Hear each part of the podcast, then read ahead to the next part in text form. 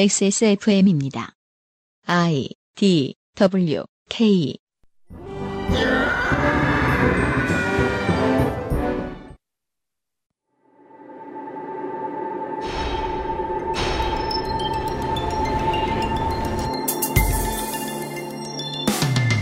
국회의원만 있다고 국회가 돌아가는 것이 아닙니다. 국회는 조사하고 연구하고 계산하여 중요한 자료를 만들고 의원들을 가르치고 입법이 우리의 입맛에 맞아 들어가도록 노력하는 사람들이 있어야 하지요. 그들과 국회의원들이 함께 법을 만들어 통과시키고 법을 잘 지키지 않는 단체나 기업들을 불러다가 무엇이 문제인지 조사하고 다시 해결책을 내며 국부가 쓰일 곳들을 정합니다. 대통령의 실정 덕에 입법부의 역할을 아쉬워하는 사람들이 많습니다. 불평을 하자면 알아야 할 것들이 많겠지요. 히스테리 사건 파일. 그것은 알기 싫다. 그것은 알기 싫다. 지구상의 청취자 여러분, 정윤현의 첫 번째 주말에 인사를 드립니다. 그것은 알기 싫다 211번째 주말 순서입니다. XSFM의 책임 프로듀서 UMC입니다. 윤세민 기자가 그대로 앉아있고요. 네, 안녕하십니까. 윤세민입니다. 저희들 지금 날짜로는 조금 당겨서 화요일에 녹음을 하고 있는데요. 네. 참 그 눈물 날 만한 얘기인데, 음, 속편한 좋은 직장 많나 봐요. 왜요? 오늘까지 쉬는 직장이 많은지, 음. 어, 오늘 아침부터 계속해서 어, 차가 안 밀립니다. 아, 정말요? 네. 오. 저 오늘 보통 30분에서 막히면 1시간 20분도 걸리는 거리가 제가 집인데, 네. 예, 오늘 15분 만에 왔습니다. 몇 시쯤 집에서? 사무실까지. 제가 8시 40분쯤에 어. 출근했거든요. 네. 9시에 왔어요. 우리 회사 10시까지 출근인데. 음. 예, 신기하네요. 예. 어, 오늘까지 놀아봐요. 어, 안 그럴 텐데. 그죠? 아니, 왜냐면 제가, 윤세민은 격보 성애자라 힘든 아니, 일만 하고 살았거든요. 제가 겪어온 삶은 어제도 일어난 삶이었거든요. 네. 어떤 삶을 살아오셨길래 아까 대체 휴일에 쉬는 중소기업을 본 적이 없어요. 음. 그 숫자에 대한 얘기죠. 그래서 그 비율에 대한 얘기. 점점 더 늘어서 30% 정도의 사회초년생들이 이제 구직자 상태에 머무르고 있다. 네. 뭐 이런 정도의 통계. 그 통계는 뭐 확실하진 않습니다만 그 60대의 취업률이 더 높다고 하죠? 60대의 취업률이 점점 더 가파르게 떨어지고 있는데도 불구하고 아직도 높단 말이에요. 네. 70에서 60% 정도의 사람들이 노동 정년기 인구가 직업을 가지고 있다. 네. 그 중에 더 다수가 정규직이다. 게다가 그 정규직 중에 다수는 추세에 맞추어 더 적은 노동 시간을 부여받기 시작했다. 음. 대한민국의 이제 그 프로스포츠들의 실적이 계속해서 개선되는 이유도 거기에 있습니다. 음. 어딘가로는 부가 흐르긴 한다는 거죠.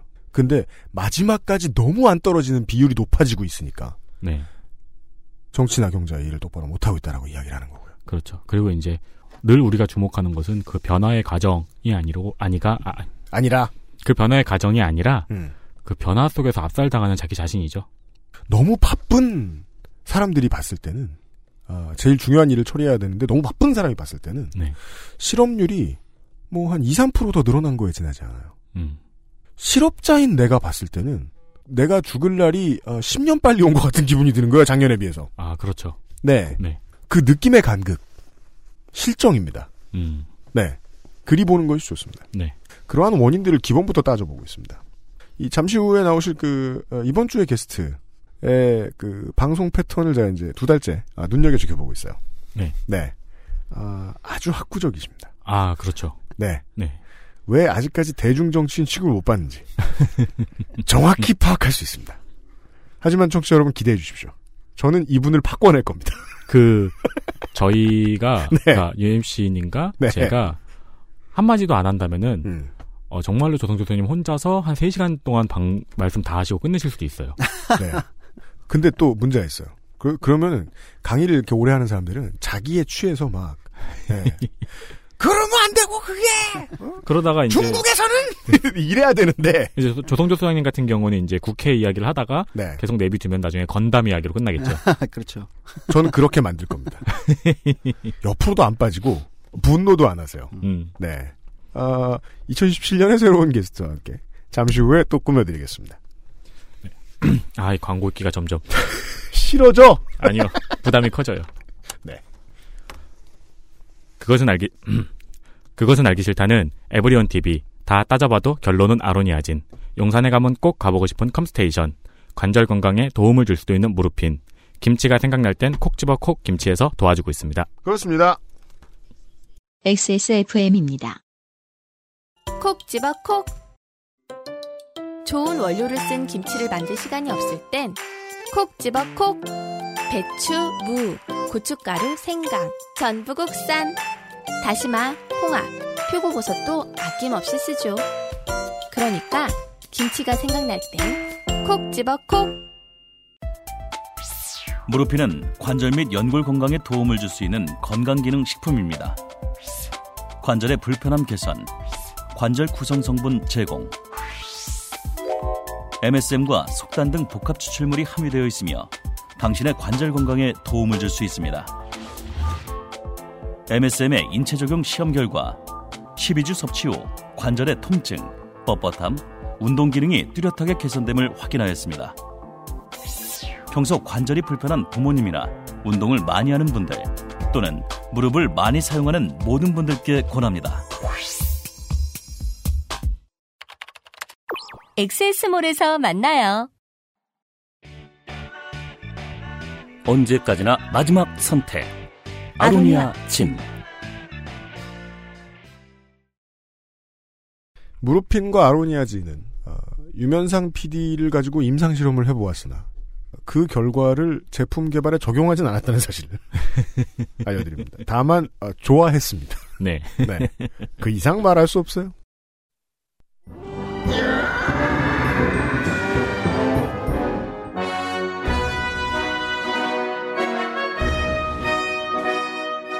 학구적인 정치 탐방. 시사 아카데미.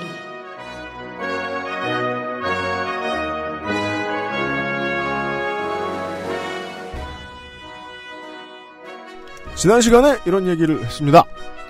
법이라는 건 이 꽤나 많은 사람들의 오랜 세월 가지고 있었던 갈망, 불만, 어, 이익에 대한 욕구를 해소해주고 그 욕망을 더 가지지 못하게 규제해줘야 하기 때문에 네. 예, 수많은 사람들의 스토리를 반영해야 되기 때문에 네. 소설 하나 쓰고 영화 하나 만드는 것 같은 작업일지도 모른다. 그렇죠. 아, 굉장히 좋은 비유 같아요. 법문 한 줄이 소설 하나라는. 그것을 한국의 국회의원들은 마치 그 고3 수험생들처럼 폭식을 하고 있는지도 모른다. 네. 그렇기 때문에 어쩌면 일을 하기 쉬운 쪽으로만 선택해서 일을 하고 있을지도 모른다. 그리고 그것을 하는 동안에 국회의원들은 수조 원의 예산을 다루어야 하기 때문에 음. 행정부의 악마가 다가와서 어, 그걸 쉽게 해줄까? 이러면서 다 해주고 국회의원은 결국 4년에 한 번 이제 표 받으러 가서 생색 낼 때 몇 천억을 썼습니다 여러분 하는 것만 네, 쪽지로 하게 되는 네. 네 불상사가 나와서 네. 결국 입법과 예산 뭘로 봐도 국회가 주도하는 것은 없어 보이기도 한다. 음. 한국에서는 그런 이야기까지 조성주 주장이 전달해 주셨습니다. 조성주 주장을 소개해 드리죠 다시. 네, 반갑습니다. 조성주입니다. 네. 네. 오늘 이어서 들을 얘기는 뭡니까? 오늘은 지난 시간에 이제 국회, 이제 의회 권력, 한국, 특히 한국에서의 이제 의회 권력과 회기정부의 관계에서 지금 우리가 의회라는 것이 얼마나 어, 일반 시민들한테 작동할 수 있는 권력이라는 게 좀 비어 있는 부분이 많은가. 네. 예. 그리고 그게 이제 구체적으로 예산이나 법률이나 이런 부분 어떻게 작동하는 걸 봤다면 오늘 이제 그 안에서 일하는 이제 국회의원 으로 이제 조금 미시적으로 네. 이렇게 들어가 보는 게 좀 필요할 것 같아요. 네. 아, 그러니까 이제 일반적으로 우리가 뭐 인터넷상이나 때로 일부 종편이나 이런 언론에서 뭐 국회의원의 특권 200가지 뭐 음. 이런 거 많이 돌아다닌단 말이죠. 그죠. 네. 뭐 국회의원 뭐 특권이 200가지가 있다. 뭐 음. 직원들도 뭐 몇- 몇십 명을 고용할 수 있고 음. 뭐 차도 유지비가 몇 천만 원씩 나오고 뭐 음. 수많은 게 있습니다. 네. 어 그게 이제 구구절절이 뭐가 잘못됐는지야 뭐 이미 반박하는 자료들도 많고 하지만 오늘은 이제 그런 부분들도 조금 다뤄보긴 할 거고요. 네. 대신 이제 국회의원이 구체적으로 일을 어떻게 하는가, 음. 어 그리고 그 과정에서 발생하는 문제는 뭔가 네. 음. 이런 것들을 한번 다뤄보려고 해요. 그러니까 그 이런 류의 본론을 세세하게 얘기해 주지 않으면 어 종편에서 뭐라고 뭐 공격한다, 뭐라고 공격한다에 조목조목 반박하는 게 의미가 없어져요. 음, 맞아요. 그러면은 그 논쟁 소요를 거기다 다 남겨놔 버리거든요. 네. 네. 그래서 특권이 있다가 없다가 이거로만 하루 종일 아고라에서 싸우고 있는, 있는 걸 수도 음. 있잖아요. 네.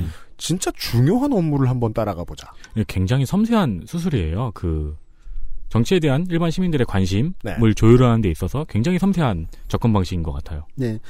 일단은 뭐 앞에 이제 들어가는 얘기로 가장 많이 퍼져 있는 얘기들 중에 하나를 좀 점검을 해보죠. 국회의원이 월급을 얼마쯤 받는 게 제일 적당할까요? 급여와 활동비, 얼마를 받으면 적당할까요? 국회의원이 월급을 많이 받는다고 생각하나요? 보통 이제 일반 시민들은 많이 받는다. 네, 그쵸. 어, 뭐 월급 외에도 받는 게 많다. 예, 뭐 일단은 국회의원 본인이 받는 게 뭐 매년 이제 세비의 차이는 있지만 지금 네. 아마 연봉으로 따지면 한 1억 3천 정도 될 거예요. 음, 네. 아, 연봉으로 따지면 음. 그러니까 억대 연봉을 받는 거잖아요. 네. 일반 노동자들 입장에서는 뭐 엄, 엄청나게 많이 받는 거죠. 근데 이게 이제 많이 받는 거냐? 이제 보통 이거를 보통 어떤 기준으로 보게 되냐면 이거 그러면 이제 기준을 어떻게 할 거냐? 국회의원한테 얼마나 주는 게 적당하냐? 1인, 1인에게 국회의원 개인에게 어 이거 이게 사실 기준이 애매하죠. 네. 전 세계적으로 이제 보통 보면은 그거는 보통 뭐에 따지냐면 국회의원도 공무원이죠. 네. 아니, 물론 정치인인데 일종의 입법 공무원인 거잖아요. 공직자잖아요. 네. 그럼 공직자의 임금은 어느 수준인 거냐? 음. 그건 이제 공직자가 어느 수준의 공직자냐에 따라 다르겠죠. 네. 그렇죠. 이제 공무원을 생각하시면 돼요. 음. 그러니까 어 1급 공무원의 월급하고 물론 이제 오랫동안 근속한 공무원의 월급은 이제 계속 올라가겠죠. 네. 음, 물론 이제 공무원의 월급이 한국의 공무원의 월급이 많은 거냐 적은 거냐에 이제 논쟁이 있을 수는 있지만 음. 어쨌든 뭐 9급 막 입사한 9급 공무원의 월급 그리고 뭐 오래 있어서 승진을 쭉 해요. 음. 공무원이. 그 월급이 다르겠죠. 음. 그럼 뭐 일반 회사도 다 그럴 거 아닙니까? 네. 신입사원의 월급하고 네. 사장님의 월급은 다르겠죠. 음. 뭐 이사의 임원진 이사의 월급이 다르겠죠. 네. 네. 이게 무슨 얘기냐면 국회의원을 어느 대우로 할 거냐에 음. 관련이 있는 문제입니다. 음, 그러니까 시민들이 뽑은 시민의 대표자가 왔어요. 300명이 왔어요. 네. 각다 300명이 다 각자 시민들이 자기 지역구든 비례든 네. 어 정당에서 대표를 하던 이제 온 거잖 온 거잖아요. 음. 그럼 그들은 한국의 관료 조직이나 이런 데서 어느 급 대우를 해줄 거냐? 음. 인 거예요. 음. 그럼 어느 급 대우일 거예요? 국회의원은 보통 어, 그 우리가 법에 있어요. 장관과 동급으로 봐요. 맞습니다. 음, 네. 왜냐면 행정부 부처에 그건 뭐 어느 나라나 똑같아요. 행정부 부처의 수장이잖아요. 한 부처에. 네. 그와 시민의 대표자는 동급이어야 된다라는 건 민주주의의 약간 원칙 같은 거죠. 음, 관료 조직은 관료 조직의 수장 장관은 물론 정치인을 임명하기도 하지만 공무원이 할 수도 있는 거 아닙니까? 네. 공무원보다 시민의 대표자가 더 낮아야 돼? 이런 질문을 할 수 있다는 거예요. 음, 그래서 묘하게도 이건 이제 비슷한 이 논리 때문에 전 세계 모든 국회의원들의 평균적으로 그 나라에서의 월급은 보통 어느 정도 수준에서 정해지냐면 음.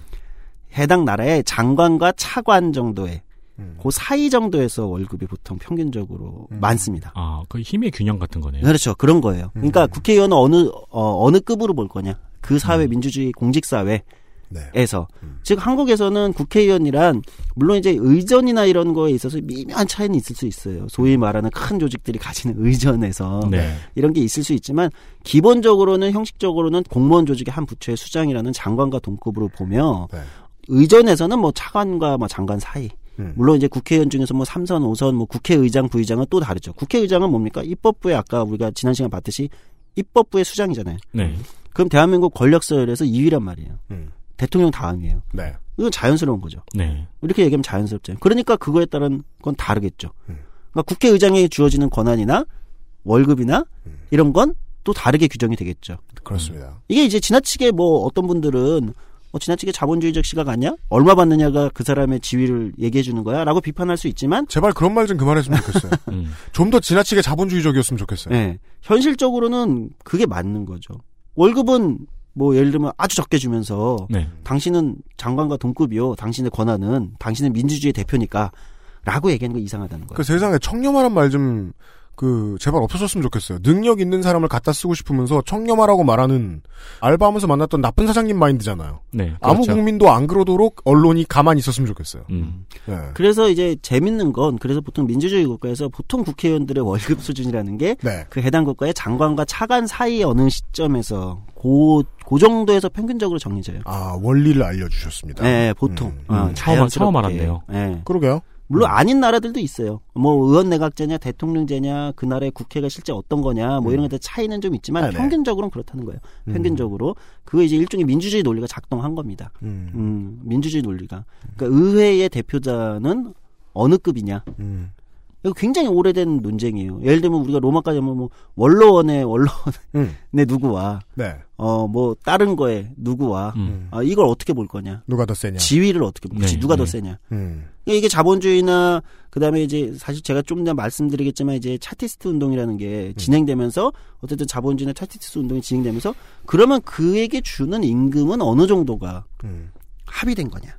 음. 이렇게 된 거예요. 음. 그러니까 우리가 국회의원 월급 뭐 연봉 1억이다, 뭐 1억이 넘 억대 연봉이다라는 것 자체에 이거 물론 팩트긴 하지만 음. 그거 자체의 논의보다는 더 중요한 거는 권력입니다. 우리의 대표를 내가 뽑은 나의 대표 음. 공무원을 시민들이 뽑진 않았, 않았잖아요. 네. 네. 차관은 시민들이 뽑지 않았습니다. 네. 그렇죠. 음, 대통령이 임명하긴 하지만 공무원들이 그냥 승진해서 가는 걸 수도 있잖아요. 네. 나는 내가 뽑은 대표를 어느 급으로 볼 거냐. 그를 어떤 대우를 해주는 게 맞는 거냐. 예. 음. 어, 이런 거하고도 연관이 돼 있다는 겁니다. 음. 비슷하게 그럼 이제 국회의원에게 주어지는 권한이라는 건 어떤 거냐? 어 그것도 마찬가지로 민주주의 관점에서 보면 어, 나의 대표에게는 어느 정도의 권한을 주는 것이 맞는가 음. 하고 연결돼 있는 거예요. 음. 사실 근대에 이제 민주주의라는 게 이제 현대 국가에 들어오기 시작하면서 음. 근대 현대를 지나면서 처음에 의회의 의원들에게는 월급을 주지 않았습니다. 아 예. 예, 원래는 그 서구에서 음. 의회라는 게 국회라는 게 우리로 따지면 국회죠. 음. 의회 의원들한테는 월급을 주지 않았어요. 네. 음. 어, 처음에 월급이 없었어요. 무보수 어, 뭐 이렇게 마치 어, 때로 어떤 인터넷 게시물엔 그게 굉장히 좋은 것처럼 무보수로 일한 근데 진짜 무보수였어요. 그러니까 그 최초 미국의 의회가 생길 때는 그 뭐 워싱턴을 음, 왕의 다른 이름을 붙인 어떤 사람 음. 뽑아준 왕이라고 봤다고 하잖아요. 네. 그리고 거기에 모여서 그 사람을 뽑은 사람들 역시 자기네 지역에서는 왕과 다름없는 음. 권력과 재산을 가지고 있었기 때문에 그 사람들에게 누가 돈을 준다는 게 너무 무의미해서 아. 처음엔 자연스럽게 어, 의회 의원은 돈이 있는 사람들이 했기 때문에 월급을 준다는 개념이 없었죠. 그렇죠. 음. 귀족들이 했기 때문에. 그러니까 약간 옛날 그 봉건 시대랑 약간 섞인 거네요. 예, 예. 그렇게 온 거예요. 그런 느낌이랄까요? 그래서 처음에 이제 민주주의의 역사 같은 걸 이렇게 보고 있으면 아, 힘이 너무 많은 사람들한테 그 힘을 쓰라고 시켜버리는 거예요. 음, 네. 예. 지금은 뽑아서 권력을 몰아주는데요. 권력 없던 사람한테. 그러니까 공화정이라는 게 꼭 민주주의랑 같은 건 아니거든요. 대표를 뽑는 거잖아요. 네. 음. 대표가 있는 거예요. 뭐 설출하는 거예요. 어떤 방식으로든. 근데 그걸 귀족들이 뽑아가지고 뭘 의회를 만들던 뭐 어디서 뽑아서 만들던 그것만 있으면 되는 거예요. 그게 모두가 투표권이 있어가지고 일반 시민들 투표로 꼭, 꼭 뽑힌다는 것이 공화정은 아니거든요. 네. 그러니까 공화정과 민주주의가 결합하는 과정이 있는데 처음에는 음. 그러니까 의회 의원들한테 월급을 주지 않았던 거예요. 음. 그건 뭐지 또 귀족들 입장에서는 천박한 거였죠. 음. 아니, 그러니까 뭐- 우리가 돈 벌려고 하는 거 아니잖아. 그러니까 그 굉장히 옛날을 생각해 봐도 음. 시장통에서 일선으로리로 돈을 엄청 많이 번 깡패가 정치권에 출마하는 이유가 월급 때문은 아니잖아요. 네. 그러니까 뭐 더 옛날로 갈 것 같으면 뭐 이분은 뭐 필라델피아의 상원 의원이자 필라델피아의 호적, 그렇죠. 영주, 뭐 이렇게 금돼지터에 음. 예 자기 아파트를 짓고 있는 아니면 네. 필리핀의 복싱 선수. 뭐, 뭐 그런 네. 그런데 이들한테 월급을 주기 시작하는 이제 요- 운동적으로 요구가 있었기 때문인 겁니다. 음. 그러니까 이제 처음으로 노동자들이 투표권을 얻게 됩니다. 차티스트 운동 이후로 네. 노동자 우리에게도 투표권을 달라. 음. 그리고 이제 노동자들에게도 이제 1인 1표에 처음에 물론 남성에게 먼저 주어지고 예. 뭐 백인에게 먼저 주고 서구에서 뭐 이런 여러 차이는 있겠지만 어쨌든 일반 노동자들이 일반 시민들이 더 많은 평범한 시민들이 투표권을 갖게 되면서 이들이 요구했던 게 요구안 중 굉장히 중요한 요구안이 예. 우리의 대표에게 월급을 주라 음. 였습니다. 음. 그러니까 그때까지는 월급이 없었던 거예요. 음. 의회 의원에게. 근데 왜 그러냐? 현실적인 이유가 있었던 거예요. 아니 노동자들이 자신들의 처지를 개선하기 위해서 네. 시민들이 자신들의 불평등한 처지를 개선하기 위해서 대표를 보냈는데 음. 처음에 월급이 없잖아요. 음. 그러니까 누가 할 사람이 없는 거예요. 그렇죠. 생계를 유지할 수 없는 거죠. 네, 네. 그럼 주변에 아 저 변호사는 진짜 노동자들이나 우리 서민들이나 시민들을 위해서 열심히 하는 사람이야. 음. 전 사람 국회의원 보내야지. 보냈어요. 근데 이 사람이 월급을 못 받아요. 그렇잖아요. 네. 음. 생계가 어려워지는 거예요. 네. 그러니까 안 하려고 하는 거예요. 그러면 최소한 똑똑한 사람이면 뇌물에 의존해야 되죠. 그 순간 뇌물에 대한 유혹이 발생했다는 거예요. 음. 실질적으로. 음. 또는 강력한 후원자가 있어야 되는 거죠. 돈을 대줄. 음. 그렇죠. 그러면 이제 거기서 부패가 발생하는 경우가 더 많다는 거예요. 예, 돈을 대주는 사람이 정해져 있다는 건 말도 안 되죠. 돈이 없기 때문에 네. 그게 돈의 유혹에. 이상. 음. 돈의 유혹에 더 쉽게 노출이 되더라. 음. 이 문제가 발생하게 되는 거죠. 근데 그러니까 그 사람에게 충분한 생계를 보장하고 월급을 주면 그 사람이 돈의 유혹에서 생계가 어려워지는 일이 없으니까 돈의 유혹에서 더 떨어지게 된다는 효과가 있는 겁니다. 그리하여 그 의회 의원은 강기갑 증후군 이런 데 걸려가지고 그 세비 다 조사에 쓰고 아. 예 밥솥만 껴안고 의원실에서 잠자고 샤워하고 원래 그 정치후원금이라는 제도도 사실 그런 의미가 있는 아. 거예요. 음. 그게 없으면 네. 정치후원금 왜 있어야 돼? 그래서 그- 만약 그게 없다고 생각해 보자고요. 음. 그러면 그 사람이 지역구에서 뭐 정치 활동을 하고 사람을 만나고 뭐를 하려면 돈이 필요하잖아요. 네. 단순히 지역구를 왔다 갔다 하는데 차비라도 들잖아요. 네, 네. 그러면 이제 누가 유리해지냐? 애초- 애초에 재산이 많은 사람이 압도적으로 유리해지는 겁니다. 그렇죠. 그 국회의원분들 대부분 그 휴대폰 전화 통화 요금만 몇 백만 원 나오시잖아요. 네. 음. 어마어마하게 나오냐? 그, 그렇게 되는 경우가 있는 거예요. 그러니까 정치 후원금이라는 제도를 그냥 합법적으로 만든 거죠. 음. 자, 합법적으로 대신 깨끗하게 써. 음. 어, 이런 것도 만들어지는 거거든요. 국회의원의 월급이라는 문제가 단순하게 그 나라 국회의원들이 뭐 얼마 뭐 받아가냐 얼마 받아가냐 문제가 아니고 민주주의 문제하고 굉장히 밀접한 연관이 음. 있는 문제였습니다. 음. 자연스러운 거예요. 우리 일상에서도 자연스럽잖아요. 아니 나한테 회사를 다니는데 당신 이 회사에 아 이 회사를 좀 살려봐 CEO를 시키겠어 했는데 월급을 안 줘. 하겠냐는 거지. 그렇죠. 네. 누가? 민주주의 국가라는 회사를 운영하는 데 드는 운영비 네. 음. 그리고 그건 사실 전체에 비하면 얼마 안 되는 돈이죠.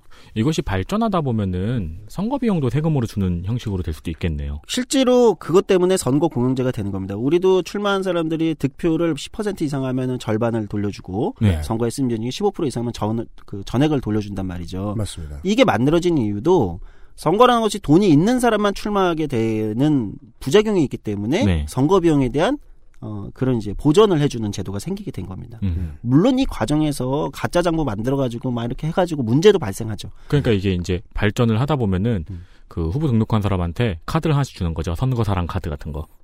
네. 그 다음에 9% 받으면 음. 빚으로 네. 네. 그러니까 그런 제도들이 모두 발생해야 될 선거사랑. 이유는 어, 대표성을 어떻게 더 많이 풍부하게 넓게 확보할 거냐. 음. 음, 음, 그러기 위해서는 돈이 굉장히 중요한 문제다. 자본주의 그렇죠. 사회에서 네. 이걸 이제 많은 사람들이 경험으로 깨닫게 되면서 발전해 온 거거든요. 네. 네. 그러니까 한국의 국회의원들의 월급이라는 것도 그런 의미가 있는 거예요. 그러니까 자연스럽게 우리 돈으로 월급 받는 사람이란 말이 나오는 거군요. 그런 거예요.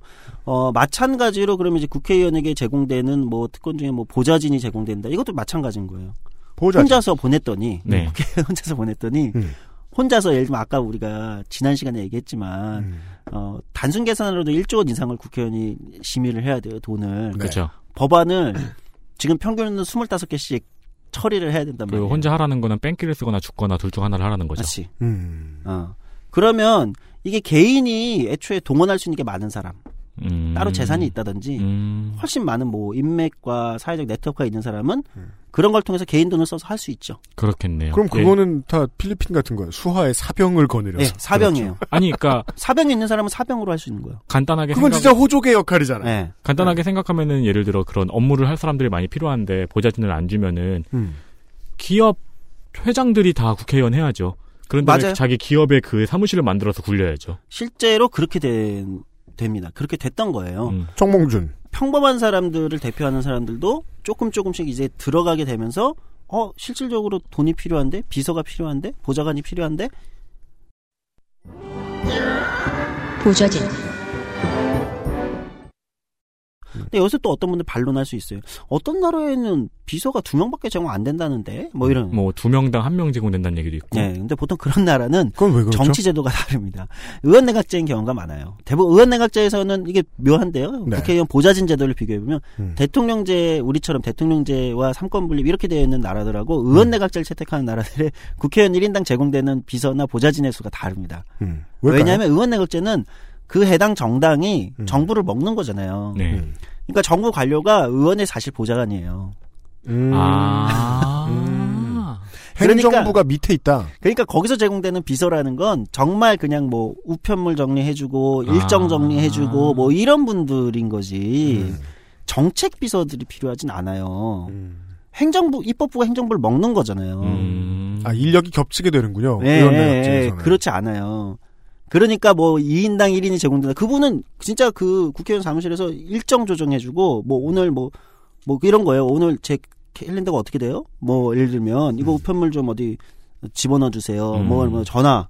그게 아니면 내가 뭐 무슨 법을 만들어내야 돼. 음. 그러면은 저 그 담당 부처에 전화해서 어 이거 이거 연구 자료 갖다 주세요. 네. 예, 그렇게 하면 되는 그렇게 거죠. 되는 거예요. 네. 그리고 그런 나라들은 정당이 정부를 구성하는 겁니다. 혹은 뭐 어떤 동네에 큰 문제가 있어가지고 거기 피해 입은 주민들이 많으면 그쪽 동네에다가 관찰사한테 전화해가지고 어디 주민들 만나고 와주세요. 네. 음. 그 다음에 보고해주세요. 음. 정당이 정부를 아예 구성하기 때문에 정당에 일하는 사람들이 음. 곧 자기 비서가 되는 거예요. 음, 그렇군요. 네, 그러니까 별도의 보좌진이 필요한 게 아닙니다. 그러니까 그 행정부를 쓰는 사람이 바뀌는 거군요. 예, 예. 근데 대통령제와 이렇게, 이렇게 우리나라, 미국, 뭐 또는 이런 나라들은, 그런 나라는 비서진이 많이 필요해요. 그러니까 미국 같은 경우는 공식적으로는 뭐 실질적으로 그렇게 운영하는 경우는 아주 가끔 미친 사람들이 있다고는 하지만, 미국 같은 경우는 의원 개인에게 굳이 그냥 뭐 아주 극단적으로 다 쓸 수 있다고 하면 18명을 쓸 수 있어요. 음.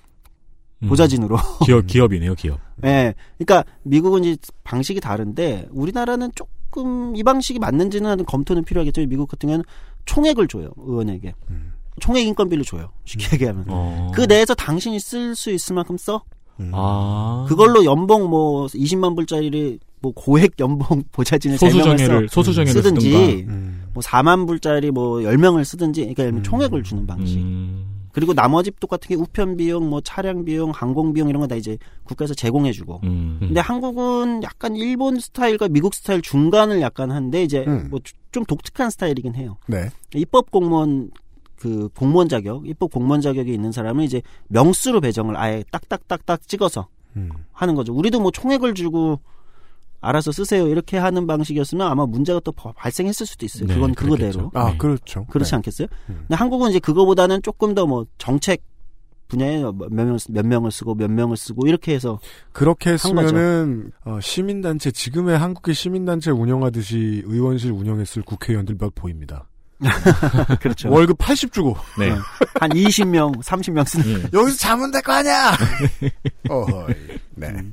그런 문제가 발생한 거죠. 음. 그러니까 이제 그런 차이들이 좀 있어요 나라마다. 음. 어, 그런 차이가 있다는 거를 그리고 어느 쪽이 더 좋은 거냐는 나라마다 좀 다르겠지만 한국의 방식이라는 게 그- 특별히 뭐 특권이고 대단히 안 좋은 방식처럼 얘기하는 거는 네. 적절치 않다. 그 나라마다의 방식 차이들 뭐 네. 이런 것들이 발생한 거다 이렇게 보시면 될 것 같아요. 네. 이제 지금 국회의원들한테 4급 보좌관 2명, 5급 비서관 2명, 음. 6급 비서 1명, 7급 1명, 9급 1명, 그리고 인턴 2명을 붙여줍니다. 그렇습니다. 이게 이제 국회의원실이 구성되는데, 네. 예. 어, 이걸, 어, 이 사람들을 어떻게 쓸까? 이거는 뭐 결국 의원이 알아서, 음. 해당 의원실이 알아서 판단해서 쓰는 거죠. 음. 근데 이제 왜 굳이 4급, 5급, 6급, 7급 이걸 정했냐? 음, 음, 이것도 중요한데, 물론 하나는 똑같이 아까 국회의원에게 월급을 주는 것처럼, 네. 국회의원이 유능한 사람을 갖다 쓸 수 있게, 음. 그러면 그 사람에게 주어져야 되는 월급과 대우라는 게 필요하잖아요. 네. 사람이라는 게. 내가 너 스카우트해서 쓰고 싶어. 음. 어, 저 얼마 주실 거예요? 어, 모르겠는데. 80만 원? 이럴 수는 없으니까. 그게 이제 그걸 이제 여러 가지로 만든 게 4급, 5급, 6급, 7급 이렇게 이제 대우를 만든 거죠. 네, 네. 근데 그걸 보통 어디랑 매치시키면 행정부 관료들하고 매치시키는 겁니다. 아. 어, 중앙부처의, 중앙부처, 보통 우리나라 중앙부처, 행정부에, 뭐, 예를 들면 한 부처, 노동부, 또는 뭐, 기재부, 이제 과장급이 누구냐, 과장. 과장이라면 이제 부처의 과장이면 어떤 사업을 하나 담당하는 사람, 장이죠. 네. 어, 그 해당 사업에. 음. 보통 이제 거기가 이제 4급 서기관들이죠. 그거하고 매치하는 거예요. 음. 대우를. 음. 어, 이렇게 매치시켜 준 겁니다. 음, 그러니까 어. 전체적으로 의원 내각제하고 힘의 균형이 어떻게 다른지가 계속 설명이 되고 있는 것 같네요. 네, 네. 그 차이가 있는 거예요. 행정부랑 밸런스를 거의 정확히 맞춰주는. 음. 네. 음. 그러니까 어, 일부 의원 내각제 이제 나라마다 또 차이는 있는데 의원 내각제 국가들은 국회의원이 아예 행정부 관료로 들어가기도 하잖아요. 네. 아 우리도 장관이나 차관을 할 수 있어요. 겸직할. 수 있죠. 그러니까 한국이 청와대 뭐 수석 같은 것도 국회의원이 들어가잖아요. 그러죠. 지금 이제 구속되는 조윤선 아 지금은 국회의원이 아니군요. 하여튼 뭐 그러니까 국- 국회의원이 무슨 수석으로 가고 예, 이번 임기에는 이, 저 이번 대통령의 임기에는 이정현 그 장관에도 임명되지 않습니까 국회의원이? 음. 한국은 약간 독특한데 이게 그 약간의 의원 내각제적 요소를 갖고 있는 거거든요. 음. 그러니까 행, 부처를 관료를 할 수 있다는 거. 아, 입법부 인원이 그 행정부의 수장으로 행정부 장관으로도 갈 수 있는 것은 네, 약간의 가능한 것은? 의원 내각제적 요소를 갖고 있는데 어, 훨씬 이제 의원 내각제 가까운 나라는 뭐 심지어 국장으로도 들어가요. 국회의원이, 어, 의회 의원이. 어. 그러니까 우리로 생각하면 한국에서는 어, 국회의원이 가면 보통 장관 정도는 가는 거지 국장으로 가진 않잖아 뭐 이렇게 음. 생각하는데 그런 경우도 있어요. 그런 나라들은 관료 조직이 좀 센 나라들이기도 하고 음. 네. 문화가 완전 다른 거죠. 음. 어, 일본이 좀 그게 화제가 됐던 적이 있어요. 그 예. 일본 민주당이 지금은 이제 망했지만 처음으로 음. 자민당 정권을 엎어서 이제 그 아, 단한 번의 음. 예, 예, 정권 창출. 예 있었잖아요. 음.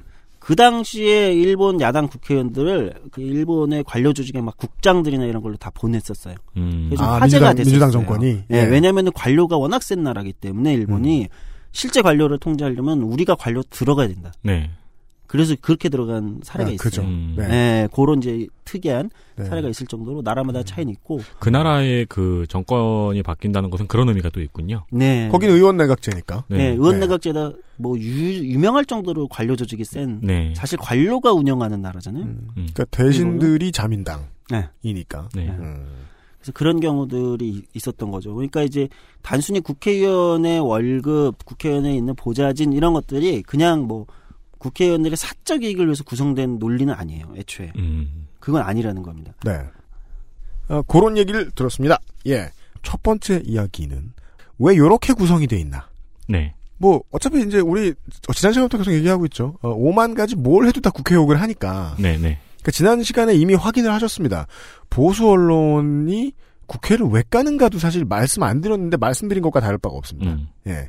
얘들은 그냥 이 힘이 커지는 게 싫은 거다. 음. 네. 나중에 물론 태도를 바꿀 수는 있어요. 자민당처럼 영원할 것 같은 정당이 하나 나올 것 같다. 네. 그러면 의원내각제 하자고 할지도 모르죠. 그렇죠. 예. 하지만 그게 아닌 이상은 가급적 국회가 약한 걸 좋아한다. 그리고 또 예. 한편으로는 그렇게 요리를 해서 제공하는 걸 좋아하기도 하고요. 네. 네. 그런 와중에서도 이제 꾸준히 그나마 형식적으로나마 지키고 있는 한국 국회의 시스템들 간단하게 좀 둘러봤고요. 네. 예. 대학교 때 이런 분들 주로 이제 강사님들인데 뭔데요? 강의를 들었던 기억을 더듬어 보면은 음. 정시현 씨 강의를 한 학기 동안 들어요. 아, 네. 시험을 보려 그래요. 네. 시험 범위가 어마어마한 거예요. 아, 네, 그렇죠. 그런 경우 있어요. 네. 지금 약간 그런 느낌이 드네요. 정확히 파악했어요. 다음 달에도 그럴 것 같아요. 광고 듣고 나오죠. XSFM입니다.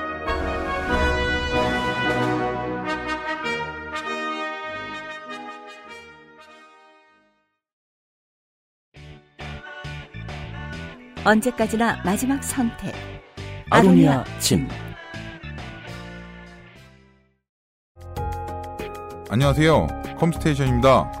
발열 없는 오버클럭 스카이레이크 1151 소켓에 잘 맞는 냉각 시스템. 견고한 방열판의 DDR4 메모리. 엄청난 멀티태스킹의 압박을 견뎌내는 대용량 SSD까지. 무슨 말인지 아시는 분들에게 오히려 골치 아픈 문제일 겁니다. 큰맘 먹고 준비한 고사양 PC가 말썽을 일으키면 어쩌나. 서로 궁합이 맞지 않으면 어쩌나. 컴스테이션을 떠올려 주십시오. 호환, 발열, 전압, latency, freezing 현상, 상상할 수 있는 모든 문제를 해결될 때까지 돌봐드리겠습니다. 당신이 쏟아부은 노력과 비용, 컴스테이션과 함께라면 안심까지 더할 수 있습니다. 왜냐면 컴스테이션은 조용한 형제들과 함께하기 때문입니다. 콕 집어 콕 믿어도 되는 김치를 찾을 땐 콕 집어 콕 햇서 빙진 김치 재료부터 공정 유통까지 안심 직접 구매한 재료로 만드니까요 그러니까 김치가 생각날 땐 콕 집어 콕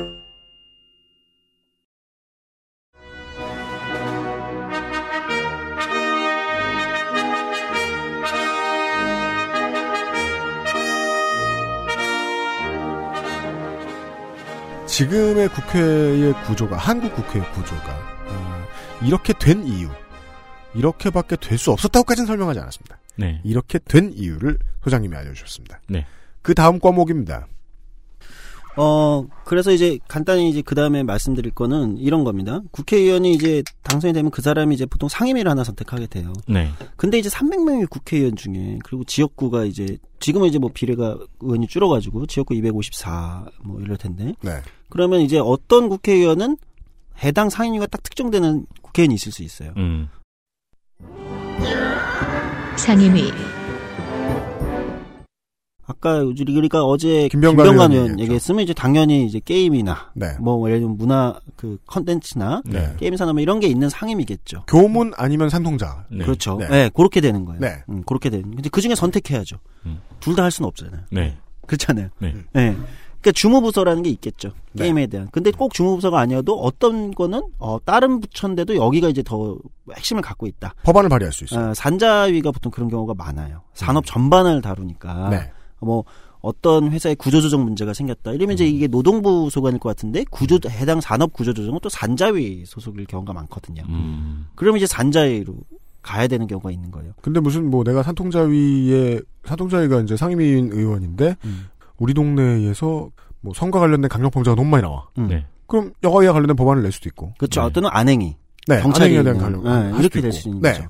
그러나 어쨌든 들어갈 때는 어떤 상임위를 선택해야 됩니다. 음. 상임위가 뭐 해당 그 시기마다 16개가 될 수도 있고 18개가 될 수도 있고 15개가 될 수도 있어요. 음. 그리고 어떤 상임위에 어떤 상임위가 붙느냐. 네. 아니 쉽게 얘기하면 어떤 부처 어떤 부처를 합쳐서 하나의 상임위로 보통 만드냐. 음. 하나의 상임위가 하나만 있는 경우는 많진 않아요. 음. 뭐 산자위 같은 경우는 산업통상은 이제 통상 쪽 산업 쪽 이렇게 붙여가지고 막 하고 음. 환경노동위원회 환경부와 노동부를 둘 다 하잖아요. 음. 근데 자기는 예를 들면 난 노동 문제를 담당하는 국회의원이야. 음. 근데 국회 상임위는 환노위이기 때문에 환경부와 노동부를 합쳐서 환경노동위원회로 만들어놨기 때문에 음. 환경도 해야 되는 거예요. 음.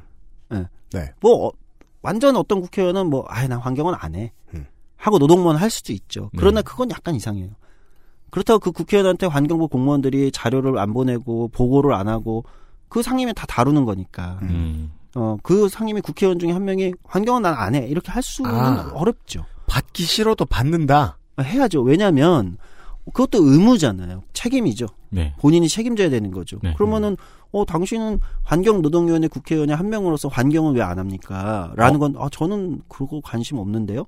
라고 얘기하는 또 책임의 반기니까. 업무 파악을 안 할 수는 없다. 네, 그리고 문제가 생기면 같이 얘기해야죠. 네. 거기에도 그것도 국회의원의 그 책임이고 역할이니까. 음. 그러니까 해야 되는 거예요. 음. 어, 그러니까 상임위를 선택하는 거는 가습기 살균제 문제 청문회 들어간다. 음. 네. 근데 저는 이거 안 했으면 좋겠는데요. 이러기 어렵다. 네. 예. 그러니까 개인이 하고 싶은 것만 하는 것이 아니라 당신은 대한민국 입법부의 300명 중 한 명으로서 음. 행정부를 견제하고 감시하고 예산을 보고 음. 하는 300명 중에 한 명으로서의 의무도 지워지는 거기 때문에 음. 그걸 안 한다는 건 솔직히 말이 안 되는 거죠. 그러니까 그거에 대한 것 당연히 해야 되는 거고 보좌진도 그거에 맞게 꾸리기도 해요. 근데 상임위가 무조건 자기 원하는 대로 결정되진 않아요. 음, 음, 사람들이 네. 가고 싶어하는 상임위가 있고 네. 어, 일지망들이 있잖아요. 그쵸. 음. 어, 기피하는 상임위가 또 있어요. 아, 이게 그래요? 이제 대한민국 정치에 안 좋은 지점인데, 근데 음. 뭐 이거는 대한민국만 그런 건 아니에요. 음. 대한민국 네. 고등학교도 그렇죠. 그렇죠. 마찬가지로 인간 사는 데가 다 비슷해요. 음, 특별 활동을 정할 때, 네. 어, 예를 들어 뭐, 만화 창작부라든가, 당구부라든가, 음. 이런 곳에는 가위바위보에서 들어가고, 음, 음. 가위바위보의 지네들은 이제 영어 회화부, 음. 아 진짜요? 그런 곳으로 끌려가게 되잖아요. 아 맞아요. 제일 이성한테 인기 많았던 친구들은 저 방송반 아니면 밴드 갔던 것 같아요. 음, 그렇죠. 네. 그러니까 마찬가지로 여기도 이제 어차피 이해관계들이 그렇게 충돌하는 데기 때문에 음. 국회의원들이 원하는 상임위가 있지만 다 원하는 대로 되는 건 아니죠. 음. 음, 뭐 일지망에 많이 몰릴 수도 있고, 음, 아 국회 방송반 법사위. 그렇죠. 아, 네. 법사위일 수도 있고, 보통은 이제 건설 쪽, 음. 국토교통이. 네. 왜냐면 이제 보통 지역에 지역구였는 지역에 뭐 예를 네. 들면 다리 놔주고 뭐 이런 게 이제 아. 선호하는 상임위 음. 또는 교육이 교육 쪽 있는데도 선호한다고 해요. 교육. 음. 어, 예, 예전에 좀 마- 초선 의원들이 많이 선호했다고 하는데 요즘은 뭐 트렌드가 좀 바뀔 수 있는데 왜냐면 이제 음. 교육 쪽 학부모들이 관심 있는 교육 쪽 관련된 거니까. 티가 많이 나는 곳이네요. 예, 예, 그렇기도 아, 하고. 그 지역 위원회 가서 만날 수 있는 가장 적극적인 유권자들 네. 중에 학부모가 상당히 많다. 네. 그렇죠. 어. 그러니까 국토교통위 같은 경우는 이제 건설에 관련된 게 많기 때문에 음. 도로 건설 이런 게 많으니까 당연히 이제 태가 많이 나고 음. 교육도 태가 많이 나고 뭐 이런데 뭐 상대적으로 뭐 자기 지역구가 농촌이나 어촌이면 이제 농해 수위 같은 데를 자연스럽게 음. 할수 있고 근데 뭐 노동부가 있는 환노위 네. 사실 노동 쪽 관련돼서 태가 날 수 있는 게 지역구 구민들에게 크게 없잖아요. 음. 음. 없 과거에는 그랬어요. 굉장히 기피하는 상임이었죠. 공단 지역구가 아닌 이상이야. 네. 특히나 뭐 이렇게 강원도처럼 이렇게 농촌 인구가 많은 지역구라고 한다면은 음. 네, 더욱 이런 티가 안 나겠죠. 음. 요즘에도 똑같은 변명해요. 공단이 있는 곳에 이해관계가 직접 걸려 있는 사람들은 외국인이 더 많다는 핑계를 대기도 해요. 네. 네. 그런데 어, 최근에는 환노이 같은 경우도 많이 선호하는 상임위로 바뀌고 있다고 얘기가 들리긴 합니다. 왜냐하면 이제 어, 요즘에는 또 해당 분야의 직접적인 이해관계도 중요하지만 언론을 어디가 많이 탈 수 있냐 그죠. 이런 게 점점 또 중요해지기도 해요. 환경 노동 다루면 전국구가 될 가능성이 크죠. 예, 네. 그러니까 네. 전국적 이슈가 많기 때문에 특히 환경 같은 경우는 이제 젊은층이나 어쨌든 소비자들이나 굉장히 많이 민감한 이슈들이 점점 많아지고 있고 트렌드상 네. 노동 쪽도 어쨌든 과거보다는 관심이 많아지고 있기 때문에 네. 이슈가 많기 때문에 음. 그럼 이제 소위 말하는 전국적으로 좀 뜨고 싶다. 음. 이러면 이제 그런 상임위를 선택하기도 하죠. 음. 예. 그리고 이제 이게 잘 알려지지 않은 건데 보통 우리는 상임위만 보는데 네. 상임위를 선택하고 그 안에서 또 선택을 해야 돼요. 국회의원은. 음. 소위 상임위 안에는 법안 소위와 예결 소위와 청원 소위가 있습니다. 음. 네. 소위를 또 선택해야 돼요. 그러니까 뭐 큰 반을 선택했으면 그 안에 분과도 선택해야 되는 거죠. 음. 법안 소위는 해당 상임위에 올라오는 법안들을 심사하는 곳. 음. 예결 소위는 해당 상임위에 관련된 예산을 심사하는 곳. 음. 청원 소위는 해당 상임위와 관련된 청원들을 심사하고 결정하는 곳. 음. 보통은 이제 청원 소위는 조금 어, 많지 않기 때문에 일이 음. 그리고 이제 실질적인 게 많지 않고 법안과 예산이 중요한 일이니까 법안 네. 소위냐 예결 소위냐 둘 중 하나를 선택하는 거죠. 예. 그러니까 해당 국회의원이 그 상임위고 그 상임위에서 법안 소위냐 네. 그 상임위에서 예결 소위냐도 그 국회의원의 활동과 굉장히 중요한 거죠.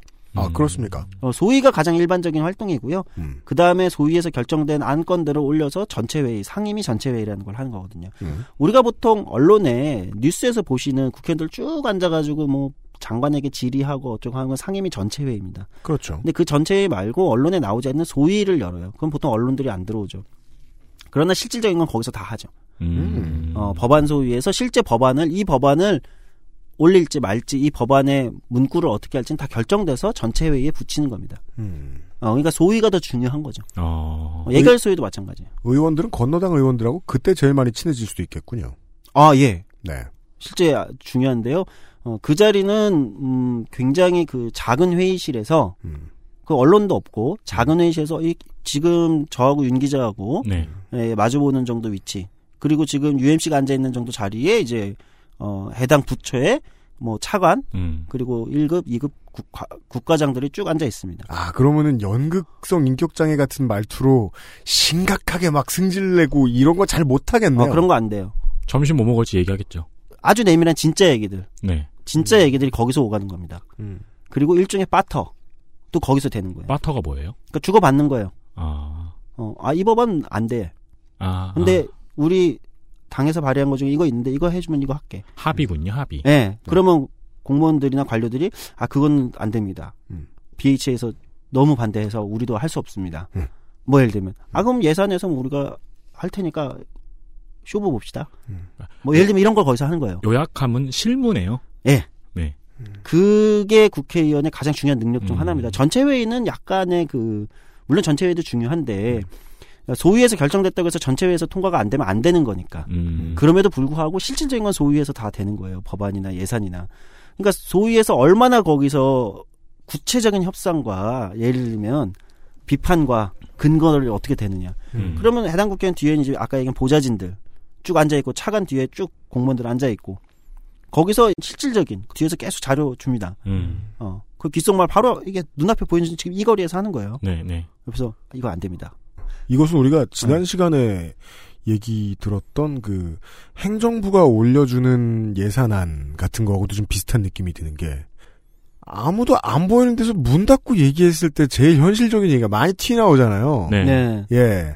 실제 권한을 가장 많이 양산해 내는 것도 소위일 수 있겠다는 예상이 들고 네. 또 하나 이런 것도 생각해 볼 수 있겠네요. 그 다 같이 모여서 어 사람들이 이제 싸움질을 하잖아요. 네. 예, 예전에 그때는 그 자기 소위의 상대방 당 의원한테는 죽탱이를 날리지 않겠구나. 아. 높은 확률로. 아니면은 죽탱이를 날리도록 협의를 하든가 합의를 하든가. 네. 소위에서 어. 네, 그렇죠. 약하게 때리겠다. 네. 그러니까 흘려라. 내가 네. 프로레슬링 많이 봤다. 음, 음. 안 아프게 할 거다. 예. 어, 그럼 좀 중요한 지적입니다. 왜냐면 거기서는 진짜 내밀한 이 협상을 해야 되는 자리이기 때문에 어색해지면 자기가 정치인으로서 협상력이 떨어지는 거니까. 그럼요. 음. 네. 그 굉장히 중요합니다. 이게 뭐 대한민국만 그런 건 아니고요. 전 세계 어디나 의회가 있으면 그런 소위나 그런 분과에서 실질적인 얘기들은 거기서 되는 겁니다. 그 처신을 잘못하면은 왜 diss전 했다가 어느 축제 대기실에서 함께 만난 래퍼들처럼 음. 어색한 소위가 되겠네요. 저도 그 많이 어색해봐서 알아요. 대기실 안 가요. 계속 차에서 담배 피고 있지. 아. 그, 아, 저는 그, 이제, 대선 때가 되면, 가장, 이제, 저, 선거 레이스 초반에 언론에 많이 오르내리는 국회의원들은, 네. 잘 기억해 보십시오. 거의 무조건 충청권 의원들입니다. 음. 우리가 뭘 하자라는 얘기를 받게 되고, 제일 크고 당당하게 말할 수 있는 사람들이에요. 음. 받아온 게 적다고 여겨지니까, 흔히들. 네, 네. 그, 딱히 뭐 그렇지도 않습니다만. 음. 그래서 이제, 소모임도 만듭니다. 당과 무관하게. 음. 이해찬 의원 같은 사람 중심에 딱 놓고, 네. 충청도 의원들 쫙 서가지고 사진 찍고 막 그래요. 음. 왜 저렇게까지 하지? 바보 같아 보이게? 라고 생각했는데 전 지금 그 이유도 들은 것 같아요. 이런 식으로 친해져 놓는 건 의미가 있구나. 아. 네. 뭘 가지고 협상하더라도. 네. 실제 국회의원의 실력은 전체 상임위에서 물론 이제 그것도 실력입니다. 전체 상임위에 카메라가 돌아가는 곳에서 얼마나 어, 소위 말하는 섹시한 질문을 하고 답변을 이끌어내는가, 네. 어, 얼마나 임팩트 있는 걸 하는가. 제가 누누이 저희가 지난 총무회 때 누누이 칭찬했죠. 박영선류. 음. 안에서 뭘 하는지 모르겠지만 밖에서 참 시끄럽다. 음, 그것도 능력입니다. 예. 왜냐하면 해당 중요한 국민들이 보는 자리, 국민들의 알 권리를 거기서 이제 제대로 밝혀내는 것, 그것도 능력입니다. 네. 그러나 또 하나 우리가 국회의원에게 중요하게 보아야 되는 능력은 아까 얘기했듯이 본질적으로 예, 법안과 예산을 어떻게 다루는가, 음. 얼마나 잘 다루는가의 실력은 소위에서 결정 나는 거죠. 음. 음. 그런 거죠. 음. 그래서 소위에서 잘하는 의원이 있고요. 네. 전체 상임위에서 어, 잘하는 의원이 있는 거죠. 음. 그러네요. 다를 수 아, 있죠. 그건 능력치가 다르네요. 네, 능력치 다른 겁니다. 네. 어, 아, 난 기자들만 들어오면 할 말이 없어. 이러는. 그렇죠. 아니 그리고 그 소위에서 다 했는데 뭘. 이러면서 그렇죠. 꾸벅꾸벅 졸고 막. 음. 사무실 안에서는 꼬박꼬박 졸다가 외근만 나가면은 이렇게 주막히겠다 오는 영업사원도 있고요. 그렇죠. 네. 예. 반면- 모르는데 막 떠들고. 네, 네. 반면에 사무실 안에서 엄청나게 높은 효율을 자랑하는데 음. 어, 외근에서는 그렇게 다른 사원에 비해 큰 그 실적을 가져오지 못하는 사람도 있고요. 그러니까 그런 불쌍한 사람들 보면 밥상 다 차려놓고 그냥 찌그러지잖아요. 어, 그런 경우가 있죠. 그럴 수 있군요. 여기도 네. 사람 사는 곳이군요. 네, 음. 똑같아요. 그러니까 이거는 어떤 차이가 냐면 공무원들이 볼 때일 잘하는 국회의원과 음. 음, 시민들이 볼 때일 잘하는 국회의원이 좀 다를 수 있다는 거예요. 음, 보통 이제 해당 부처 공무원들은 이런 소위에서 이 사람이 얼마나 법안과 예산을 잘 다루는가 네, 눈앞에서 지금 보는 거잖아요. 네, 네, 눈앞에서 본인이 좀 협상하고 네. 또는 논리와 근거를 가지고 거기서 주고받는 겁니다. 네. 논쟁해요. 어, 거기서 논쟁을 엄청나게 하거든요. 음. 그런 데서 이제 보통 평가를 하고 음, 이제 보통 카메라가 돌아가는 음. 전체 상임이나 음. 이런 것은 또 다른 거죠. 네. 어, 근데 어느 쪽의 경중을 꼭 둘 필요는 없어요. 네, 둘다 국회의원이 의회 대표자로서 시민의 네. 대표로서 둘 다 역할이 있는 거거든요. 아, 네, 네. 그렇죠. 네, 그러나 어, 상대적으로 우리 언론이나 한국의 미디어가 너무 많이 주목하는 건 이제 조금 후자. 음. 어, 상임위 전체 회의나 본회의장에서 이제 대정부질이나 이게 이런 쪽에 많이 돼 있지만 국회의원 아주 본연의 역할은 또 소위에서도 실제 실력이 발휘되는 거다. 그런 음. 부분도 필요한 부분이고 굉장히 중요한 부분을 한번 조명할 필요가 있겠다. 음, 어, 이런 말씀을 한번 드리고 싶었던 겁니다. 음. 네. 아니, 정말로, 대정부 질의 때는, 이게 사람이 하는 일 같지 않아요. 네, 너무 심각하고 커 보이게들 해요. 그쵸. 네. 질의를. 예. 전쟁 나온 것처럼, 사형수 다루는 것처럼 장관들을 다루잖아요. 일종의 연극 성이 있어요. 그죠? 네. 근데 사람들이 일하는 회사라고 생각을 해보면 저런 식으로 일 잘했느니 못했느니 물어가지고 일을 잘할 것 같은 사람 없어 보이거든요. 그죠. 예. 그럼 실제로 협상해야 되는 자리는 대체 어딜까? 음, 라는 궁금증을 저는 가져보신 분들 너무 많을 거라고 생각해요. 음. 그런 얘기 좀 오늘 처음 들었네요. 그 드라마를 보시면은 음. 그런 얘기 있잖아요. 드라마의 직장 생활은 현실과 절대로 다르다고. 그거 맨날 그 저 뭐냐 옛날에 대학생 드라마 많이 나올 때 뭐 있어? 네. 논스톱. 논스톱 그래요. 그런 거 그 대학생활하고 아무 상관없잖아요. 음, 음. 예, 예, 예. 저도 많은 경험을 해본 건 아니지만 음, 의외로 또 재밌는 건 네. 어, 제가 근처에서 많이 봤던 사람들인데 이제 그 아까 잠깐 김성태 의원 뭐 이런 얘기 했잖아요. 예. 노동조합 출신 위원장들이 소위에 강해요. 어. 한노총도 마찬가지다. 마찬가지예요. 네. 마찬가지 소위에 강한 게 있어요. 네. 또는 변호사 출신들도 소위에서 좀 강한 측면은 있을 거예요. 뭐다 음. 그런 건 아니지만 생각만큼 그렇게 강하진 않지만 근데 의외로 노동자 출신들이 강한 이유는 음. 노사 협상을 많이 해봐서 그래요. 음. 노사 교섭이랑 굉장히 유사해요. 아, 한국에서 제일 목숨 걸고 해야 되는 협상이죠. 근데 그런 경험이 많으니까 노동조합 출신들은 익숙해요. 음. 그런 거에 굉장히 익숙해요. 음. 그런데 의외로 그 뭐 변호사 출신들도 좀 약하긴 하고 의외로 나머지 분들은 이제 익숙하지 않은 거예요. 교섭이라는 거잖아요. 이거는 음. 교섭에 익숙하지 않은 분들도 있는 거죠. 누가 제일 약할지 알겠습니다. 어떤 분들? 교수 출신. 아 그렇죠. 맞아요, 맞아요, 네. 입법조사처 사람들 불러가지고 음. 똑바로 해오라고 막. 맞아요. 어 교수님들 출신들은 그런데 굉장히 약하죠. 그렇겠네요. 네. 예, 예. 음. 거기는 무조건 논리만으로 되는 곳은 아니니까. 음. 네. 교섭 하고 중재하는 일은 그냥 배워야 되는 게 아니라 필드에서 오랫동안 배워야 되니까. 그렇죠. 예, 노조위원장 출신이 강하다고 하는 건 이해됐습니다. 음. 네. 그러니까 아주 영리한 로비를 하는 음, 어떤 협회나 단체들, 이익 집단들은 어, 이미 국회의원들이 당선돼서 구성될 때 어떤 국회의원을 어, 기업도 마찬가지일 겁니다. 음. 법안 소위에 들어간 국회의원을 섭외해야 될지 음. 예결 소위에 들어간 국회의원을 음. 로비를 해야 될지를 알죠. 음. 아, 의원 성분 파악에 들어간다. 어 당연하죠. 에헤. 그게 정리되고 나면 음. 기업들도 마찬가지입니다. 기업의 대관 담당자들이 하는 게 해당 국회의원이 우리 기업 재벌 또는 우리 기업과 우리 산업과 관련된 법안이 어떤 상임인데 음. 그 상임위의 여야가 입장이 어떻고 법안 소위와 예결 소위에 어떻게 구성돼 있는지. 이런 것까지 봐야 되겠네요. 뭐 이번에 산통자위에 누가 들어왔대. 네. 음. 근데 이 사람은 예전부터 우리 기업 뒤 많이 캐던 걸로 유명해. 음. 음. 근데 뭐 이 사람하고 어떻게 친해졌으면 좋겠는데 아 못 친해질 거야 그냥 포기해. 아니야 저 사람이 산자부에 누구 1차관하고 되게 친해. 음. 음. 어릴 때 채였대. 음. 그럼 친한 게 아니죠. 음. 아니 미련이 있어요. 그러니까 이 생각을 해놔야 돼. 예. 어 그런 것도 알아보겠네. 어, 그리고 법안 소위에 배치되었는지 예결 소위에 배치되었는지. 음. 그리고 이제. 뭐 걸어온 길을 보면은 어떤 문제에 관심이 많았는지도 보일 테니까요. 음, 음, 네. 음. 근데 이제 이게 우리나라 국회의 또 특징 중 하나는 국회의원이 되게 많이 교체되는 국회예요. 어. 음. 네, 네. 국회의원 교체율이 굉장히 높은 국회입니다. 이게 이제 그 개인의 입장으로 볼 때 그 국회 진입을 앞으로도 꾸준히 시도할 인물에게 듣기에는 너무 참신한 얘기입니다. 네, 아 그런가요? 아 근데 이게 좋은 게 아니거든요. 국회의원이 너무 많이 교체되는 게꼭 예. 좋은 거 아니거든요. 예. 그러니까 저는 그렇게 좋다고 보이진 않아요. 음. 어. 그, 그 이상한가요? 제가 이런 얘기. 제가 그 소장님 부모님이면 아주 아 예. 네. 정신을 못 차렸구나. 뭐 싸다구나. 이러면서 넌 그러니까 안 되는 겁니다. 아니 근데 그래요. 우리가 교체율이 굉장히 높아요. 한 절반씩 교체돼요. 어. 매번 국회의원 늘 선거를 하면 5할에 이르고 이번은 상당히 높았죠. 네. 이번이 아마 5할 더 넘을 거예요. 그러니까 이번에는 주로 노인으로 교체돼서 그게 문제인 거지. 네. 교체는 엄청 많이 됐다. 음. 교체율이 굉장히 높은 국회입니다.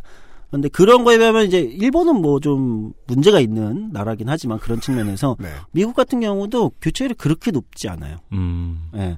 예, 이제 장단이 있어요. 장점은 해당 상임위와 소위에서 아까 얘기한 해서 완전한 전문 국회의원이 생긴다는 겁니다. 왜요? 10선을 예를 들면 생각해봐요. 노동위원회 아니 뭐 산자위 네. 법안소위에서 10선을 했어요. 음. 20년을 했어요. 음. 그러면 이분은 전문가인 완전 거. 전문가의 전문가죠. 네. 그러니까 미국에 그런 국회의원들이 있어요. 아. 어. 근데 지금 특징인데 미국은 이제 뭐 주별로 산업적 구성이나 이런 게 달라지면서 어떤 주에 군수 산업이 중요한데 네. 해당 주를 먹여 살리는 산업이다. 음. 그러면 관련된 상임위에서 10선을 하는 거예요. 음. 음. 어, 뭐 20년 하는 거죠. 미국식으로 따지면 음. 20년을 하면서 예산 소위에서 계속해서 예산을 따오는 거죠. 어. 아, 그러니까 뭐 텍사스 상원 의원. 네. 네. 이 사람이 뭐 원래부터 그 뭐 나사의 연구원도 했다가 음. 정치를 한대. 음. 근데 그쪽만 계속 담당해. 음. 그러면 진짜 뭐 한 10선 하고 네. 20년 하고. 근데 한국에서는 진짜 꿈 같은 얘기인 게 한국에서 뭐 10선 근처까지 갔다. 음. 그런 사람들은 5선만 해도 교체해야 돼요.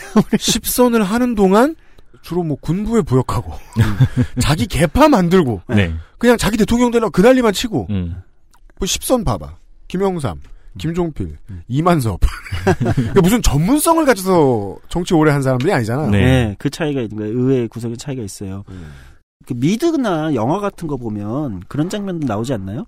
뭐 미 상원 뭐 정보위원회의 뭐 유력 국회의원들한테 CIA 국장들이 가서 뭐 우리 뭐 정보원이 음. 또는 첩보원이 뭐 어디서 이러고 몰래 보고하고 음. 어 아주 막 어, 두려워하는 장면이 있고 주로 그러면서, 음. 드라마 속의 상어는 누굴 죽이라고 지시를 내리는 사람이죠. 네, 예, 예. 뭐 그런 장면들이 나오잖아요. 물론 이제 뭐 영화나 드라마니까 좀 그래서 수좀 리얼한 있지만, 걸 하우스 오브 카드를 봐야지. 예, 예. 아, 그렇죠. 그, 그런 측면이 있지만, 자꾸 24시만 봐서 그래. 예. 그런데 그런 사람들이 생기는 이유죠. 음, 야, 그러니까 거꾸로 생각하면 음. 진짜 권력적인 거거든. 그러네요. 네. 예. 거기서 20년 동안 예산과 관련된 정보국들을 다 다뤄온 사람이잖아요. 네, 네. 어, 그런 게 생기는 거죠. 음, 아, 권력자, 그러니까 어차피 국회의원은 권력자인데 예. 오래 했으면 권위자가 되잖아요. 그렇죠. 그게 행정부나 저 사법부에는 권력자이자 권위자들이 있는데 음. 입법부에는 권위자들이 별로 없다. 음. 자주 교체되면 음. 네. 예. 지적해볼 만하네요. 음, 장단이 있어요. 그 장단이 있네요. 그 음. 10선을 한 사람이 한국에서는 진짜 정말 저는 모든 걸 수용하고 싶으면서도 진짜 먼 얘기긴 한 게 한국에서 이만섭 같은 사람을 빼더라도 5선, 6선 했는데 안 유명하죠? 네. 그럼 그 사람들은 그냥 경상도 전라도 부자예요. 그런 지역 경우- 조합장, 농협 조합장 출신에 음. 그런 경우가 많죠. 일 안 하는 그러니까 정치 구조의 기반이 좀 다른 거죠. 네, 네. 예, 그러니까 어떤 이익, 그러니까 이익 집단이나 해당 산업이나 어떤 이해관계를 중심으로 구성되어 있는 정치 구조하고 음. 네. 어, 어쨌든 지역, 뭐 토호, 음. 뭐 또는 이런 등등의 이해관계가 저는 과거에 굉장히 중심이 되었다가 네. 이제 우리도 조금씩 변하고 있는 거거든요. 음. 그러니까 그런 과정에 과도기에 있는 한국하고 자연스럽게 의회의 국회의원들의 구성이 달라지는 겁니다. 음, 네. 예, 구성이 달라지는 거예요. 그러니까 미국의 유권자들이 어떤 국회의원을 20년 동안 뽑는 이유가 단순한 이유가 아닐 거잖아요. 구체적인 이해관계의 이익을 가져주는 사람이기 때문에 네. 그걸 훨씬 잘 알 거거든요. 마찬가지인 겁니다.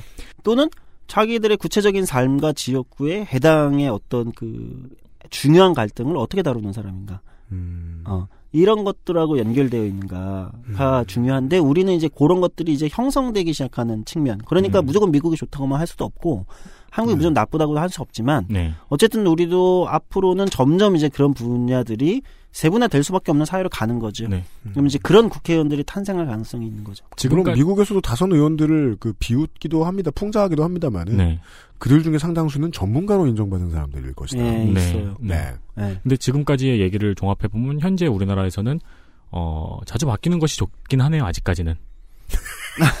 네. 네. 제가 그 말을 못하고 있었는데 네. 장기적으로 보면 전문가들이 들어와서 자주 안 바뀌는 네. 게 좋을 자주 수도 안 있겠다. 바뀌는 쪽으로 나아가고 있는 과정이네요. 음. 네. 전 진짜 그런 얘기 하고 싶다니까요. 안철수 의원 상임위에서 날아다니라고 음. 계속해서 네. 노원병에 있는 지역구 저 저 유권자들 어차피 해당될 유권자 되게 많다. 네. 믿고 가도 된다. 음. 일반적인 여의도 놀이 하느라 고생하지 말고 몸에 맞지도 않는 그러게요. 어, 좀 막 나간 가운데. 음. 예, 예. 자, 이제 얘기를 그럼 구체적으로 이런 얘기를 한번 해볼게요. 법을 어떻게 만드는가. 네. 국회에서. 음. 입법 과정, 어, 윤세민 기자님이니까 만들고 싶은 법이 있어요? 어, 그냥 아무거나 상상의 나를 마음껏. 상상의 임금 체불하면은 음. 임금이든 뭐 외주비건 급여 체불하면은 음. 한 다섯 배로 물어주는? 네. 네. 그럼 이거 만드는데 얼마나 걸릴 것 같아요, 시간? 어, 전혀 상상이 안 돼요. 찍어보죠. 1년. 아, 한 시간이면 됩니다. 어머. 한 시간. 그러니까 지금 윤세민 기자님 얘기한 임금 체불을 하면 네. 어, 다섯 배로 물어주자. 네. 어, 이렇게 하면 이거 뭐 제 지금 머릿속에 딱 들어오면 근로기준법 조항에 음. 어, 체불 임금 시 그 조항이 있거든요. 네. 거기에 뭐 배상을 다섯 배로 한다. 어, 음. 원래 어, 체불된 임금의 다섯 배로 한다. 조항 하나 넣으면 돼요. 하나. 아, 그럼 그걸 이게 하나 넣으면 돼요. 몰래 어디 숨어 들어가 가지고 그 법전 원전 같은 게 있으면은 네. 거기다 이렇게 그 삽입 어, 어, 진짜예요? 그러면 지금 제가 구체적 실무를 얘기해 볼게요. 음. 만들고 싶으면 어, 조항 그 조항 하나 어, 체불 임금은 다섯 배로 어, 네. 배상하도록 한다. 음. 이 조항 하나만 넣으면 돼요. 그러면은 어떻게 만드냐? 법을 어, 법제처 가면 근로기준법 이 있어요. 네. 법제처부터 들어가요. 이제 가장 최신 업데이트를 해놓는 곳이니까 국가 기구니까. 그럼 이제 근로기준법을 뽑아요. 음. 그러면 이제 개정안 낸 게 있어요. 과거에 근로기준법 개정안들 낸 게 수많은 게 있어요. 네. 한글 파일로 있고 PDF로도 있습니다. 한글 파일 뽑아서 네. 그 중에 앞에 이제 개정 이유를 적어요. 네. 음. 개정 이유를 뭐 한 10분이면 쓸 수 있어요. 개정 네. 이유. 임금 체불이 뭐 2016년 얼마였고. 네. 그럼 통계 그냥 네이버 치면 나오잖아요. 네, 네. 2016년 임금 체불이 뭐 1조 얼마였고. 계속 증가하는 네, 추세이고. 계속 증가하는 추세고 시민들의 뭐 불편과 뭐 이게 너무 음. 바- 강해지고 있어서 음. 이에 대한 처벌을 강화할 이- 필요가 있다. 네. 개정 이유 끝났습니다, 이게. 네. 어, 얼마 안 걸렸죠? 음. 그다음에 그럼 밑에. 개정 법 어떻게 쓰냐? 네. 개정 전 조문과 개정 후 조문을 비교표를 하나 딱 만들어요. 음. 들어가거든요. 네. 개정 전은 원안 들어가 있죠. 네. 그다음 개정 후는 뭡니까? 7, 뭐, 몇 조에, 몇 항에 이거 하나 넣는다. 음. 다섯 배로 상환한다. 네. 요거 넣은 거 딱 넣어요. 네. 그리고 법안 요약. 어, 이 법은 뭐를 위한 뭐, 무슨 법이다. 음. 그리고 의원 도장 딱 찍고 나머지 의원 아홉 개 받으면 돼요. 친한 의원 아홉 명한테 보내요. 네. 도장 열 개 받죠. 그리고 국회 사무처 가서 접수하면 됩니다. 아, 진짜요? 네. 오. 제가 좀 이제 아주 간소화해서 얘기했지만 음. 법은 이렇게 만들어져요. 음. 그러니까 가끔 어떤 사건이 났어요. 큰 사회적 무리가 일어나는 사건이 났습니다. 네. 그러면 이제 바로 어떤 정당들이 막 그 국회 정론관에서 기자회견을 해요. 음. 무슨 법 우리가 이거 금지법 누구 이름 법, 누구 아. 이름 금지법. 그렇죠 이런 거 네. 만들죠. 네. 네. 그래가지고 발의했다 이렇게 음. 해가지고 똑같은 겁니다. 이렇게 해서 접수하면 발의됐다고 얘기하는 겁니다. 아. 음, 음, 예. 음. 그리고 물론 이게 정식 국회 사무처에 접수되는 기간은 뭐, 뭐 며칠 일주일이 걸리지만 어쨌든 접수했으니까 우린 발의한 거죠. 음. 네. 음. 이렇게 되는 겁니다. 그런데 이렇게 만들어진 법이 음. 과연 임금체불 다섯 배 상환한다 이 법이 예를 들면 순식간에 만들어서 접수했을 거 아니에요 지금 네. 만약에 우리가 여기가 국회 본청이라면 네. 의원회관이라면 음. 한 시간도 걸리지 않는다는 거예요. 네. 음. 그거는 워드 작업 15분이면 되는 거고 음. 그렇잖아요. 한글 파일로 네. 뽑아가지고 도장 10개 옆에 의원실 친한 의원만 딱 받으면 되니까 네. 그럼 딱 접수하는데 한 시간이면 되는데 음. 이것이 과연 의미가 있는 행동이냐는 다른 문제라는 거죠. 네. 이렇게 발의된 것이 과연 얼마나 검토가 되었고 음. 그렇잖아요. 음. 한 시간 만에 내가 너를 위한 법을 만들어줄게 한 시간 만에 법을 발의해서 접수했단 말이죠. 네. 음. 그러나 이게 얼마나 합리성이 있고 얼마나 많은 사람들의 목소리를 들은 거고 이것이 사회적으로 미칠 파장이나 여러 가지 검토된 거냐 전혀 이걸- 검토되지 않았죠. 이걸 생각해야 우리가 목요일 순서에 소장께서 알려주신 이야기와 어, 접합이 딱 되죠. 네. 예. 그러니까 제가 너무 음. 그 발의하고 싶은 법안을 너무 온건한 예로 들었네요. 음. 그러니까 그래서 저도 그 얘기하려고 그랬어요. 네. 만약에 내가 내 맘대로 할 수 있어. 그러니까 그럼 뭐가 다섯 배입니까? 음. 손모가지 날려야지. 아니죠. 어, 예. 그 임금 체불한 사장은 5년 동안 돼지 귀만 먹도록 한다. 음. 그래가지고. 어. 그렇게 되는 거예요. 음. 그러니까 그런 법들은 원래 뭐 법제처 검토라든지 이런 것도 없이 그냥 막 접수되는 법들도 있는 거고 지금 이제 법제처 검토를 받도록 되어 있지만 어, 바뀌었지만 어쨌든 마음대로 할 수 있어요. 음. 그 앞에 얘기하고 이렇게 묻는 거죠. 리서치와 스터디 기간을 네. 합하면 의원 한 사람의 의정 기간 전체를 다 털어도 될까 말까인데. 네. 예. 그래서 우리가 그 미디어에서 어떤 국회의원이 해당 이슈가 큰 사회적 무리를 일으키는 사건이 일어났을 때 관련된 법을 발의했습니다. 라는 거에서 아 저 의원이 훌륭하다 음. 이렇게만 꼭 볼 건 아니라는 거예요. 음. 진짜 발의된 법이 뭐냐? 그것이 다른 법들과 충돌하진 않느냐? 음. 어. 또는 다른 것들을 검토한 거냐? 음. 이거는 잘 안 보는 거죠. 그러니까 미디어들은 그걸 발의했습니다. 네. 그럼 보통 우리는 아 그 의원이 그 문제를 해결한 뭐를 해- 했나 보다 라고 착각하기 쉬, 쉬운 거죠. 이런 것들을 설명해주는 법 전문가의 curation이 굉장히 부족한 상태인 거네요. 네. 음. 그리고 보통은 그걸 하라고 이제 정치부 기자나 미디어가 네. 있는 건데 네. 언론이 원래 그런 역할을 하라고 제 4부로 존재하는 거 아닙니까 민주주의에서. 네. 근데 이제 거꾸로 언론이 부추기는 경우가 있죠. 음. 음. 저걸 발의했다. 마치 저것이 대단한 것처럼 막 음. 어, 이렇게 되는 경우도 있다는 거예요. 근데 거꾸로. 그렇게 빨아줘 버리면 어 이렇게나 목적성이 불분명하다면 그건 그냥 의원실에서 나온 보도자료일 가능성을 높게 좀 봐야 될 것 같고 네. 예. 네. 의원실에서 나온 보도자료도 없어. 근데 그 법이 실제로 행해지고 있는지, 실제로 행해졌다면 만약에 원한대로 됐는지, 원한대로 됐다면 그것이 사회정의와도 부합하고 생각보다 더 적은 사람들을 피해를 끼쳐가면서 더 많은 사람들에게 이익을 주었는지, 네. 다른 법이랑 어떻게 저렇게 부딪혀가지고 더 다른 사회학을 낳진 않았는지, 이런 것을 분석하는 게 언론이 너무 돈이 안 된다고 생각하다 보니까 다음번 당 대표에서는 어, 어느 도의 무슨 의원이 음. 그 반대 그런 얘기만 하는 게 더 편하네. 음. 그 그렇죠. 반대의 경우는 우리가 김영란법에서 볼 수 있잖아요. 아, 네, 그렇죠. curation을 잘못하는 경우. 네. 음, 맞아요. 나, 를 굶겨? 그래서 네. 이렇게 되면 이런 법들은 보통 어떻게 되냐. 우리가 지난 시간에 봤듯이 무려 없어진, 처리되지 않은 7천 개의 법 중 하나가 되는 거죠. 음, 돼지 귀 같은 법이요. 네. 그렇죠. 돼지귀 같은 법. 네. 7천 개 중 하나가 되는 거예요. 음. 그러나 이게 착시를 주는 거죠. 마치 그 7천 개도 처음에는 네. 성과인 것처럼. 아.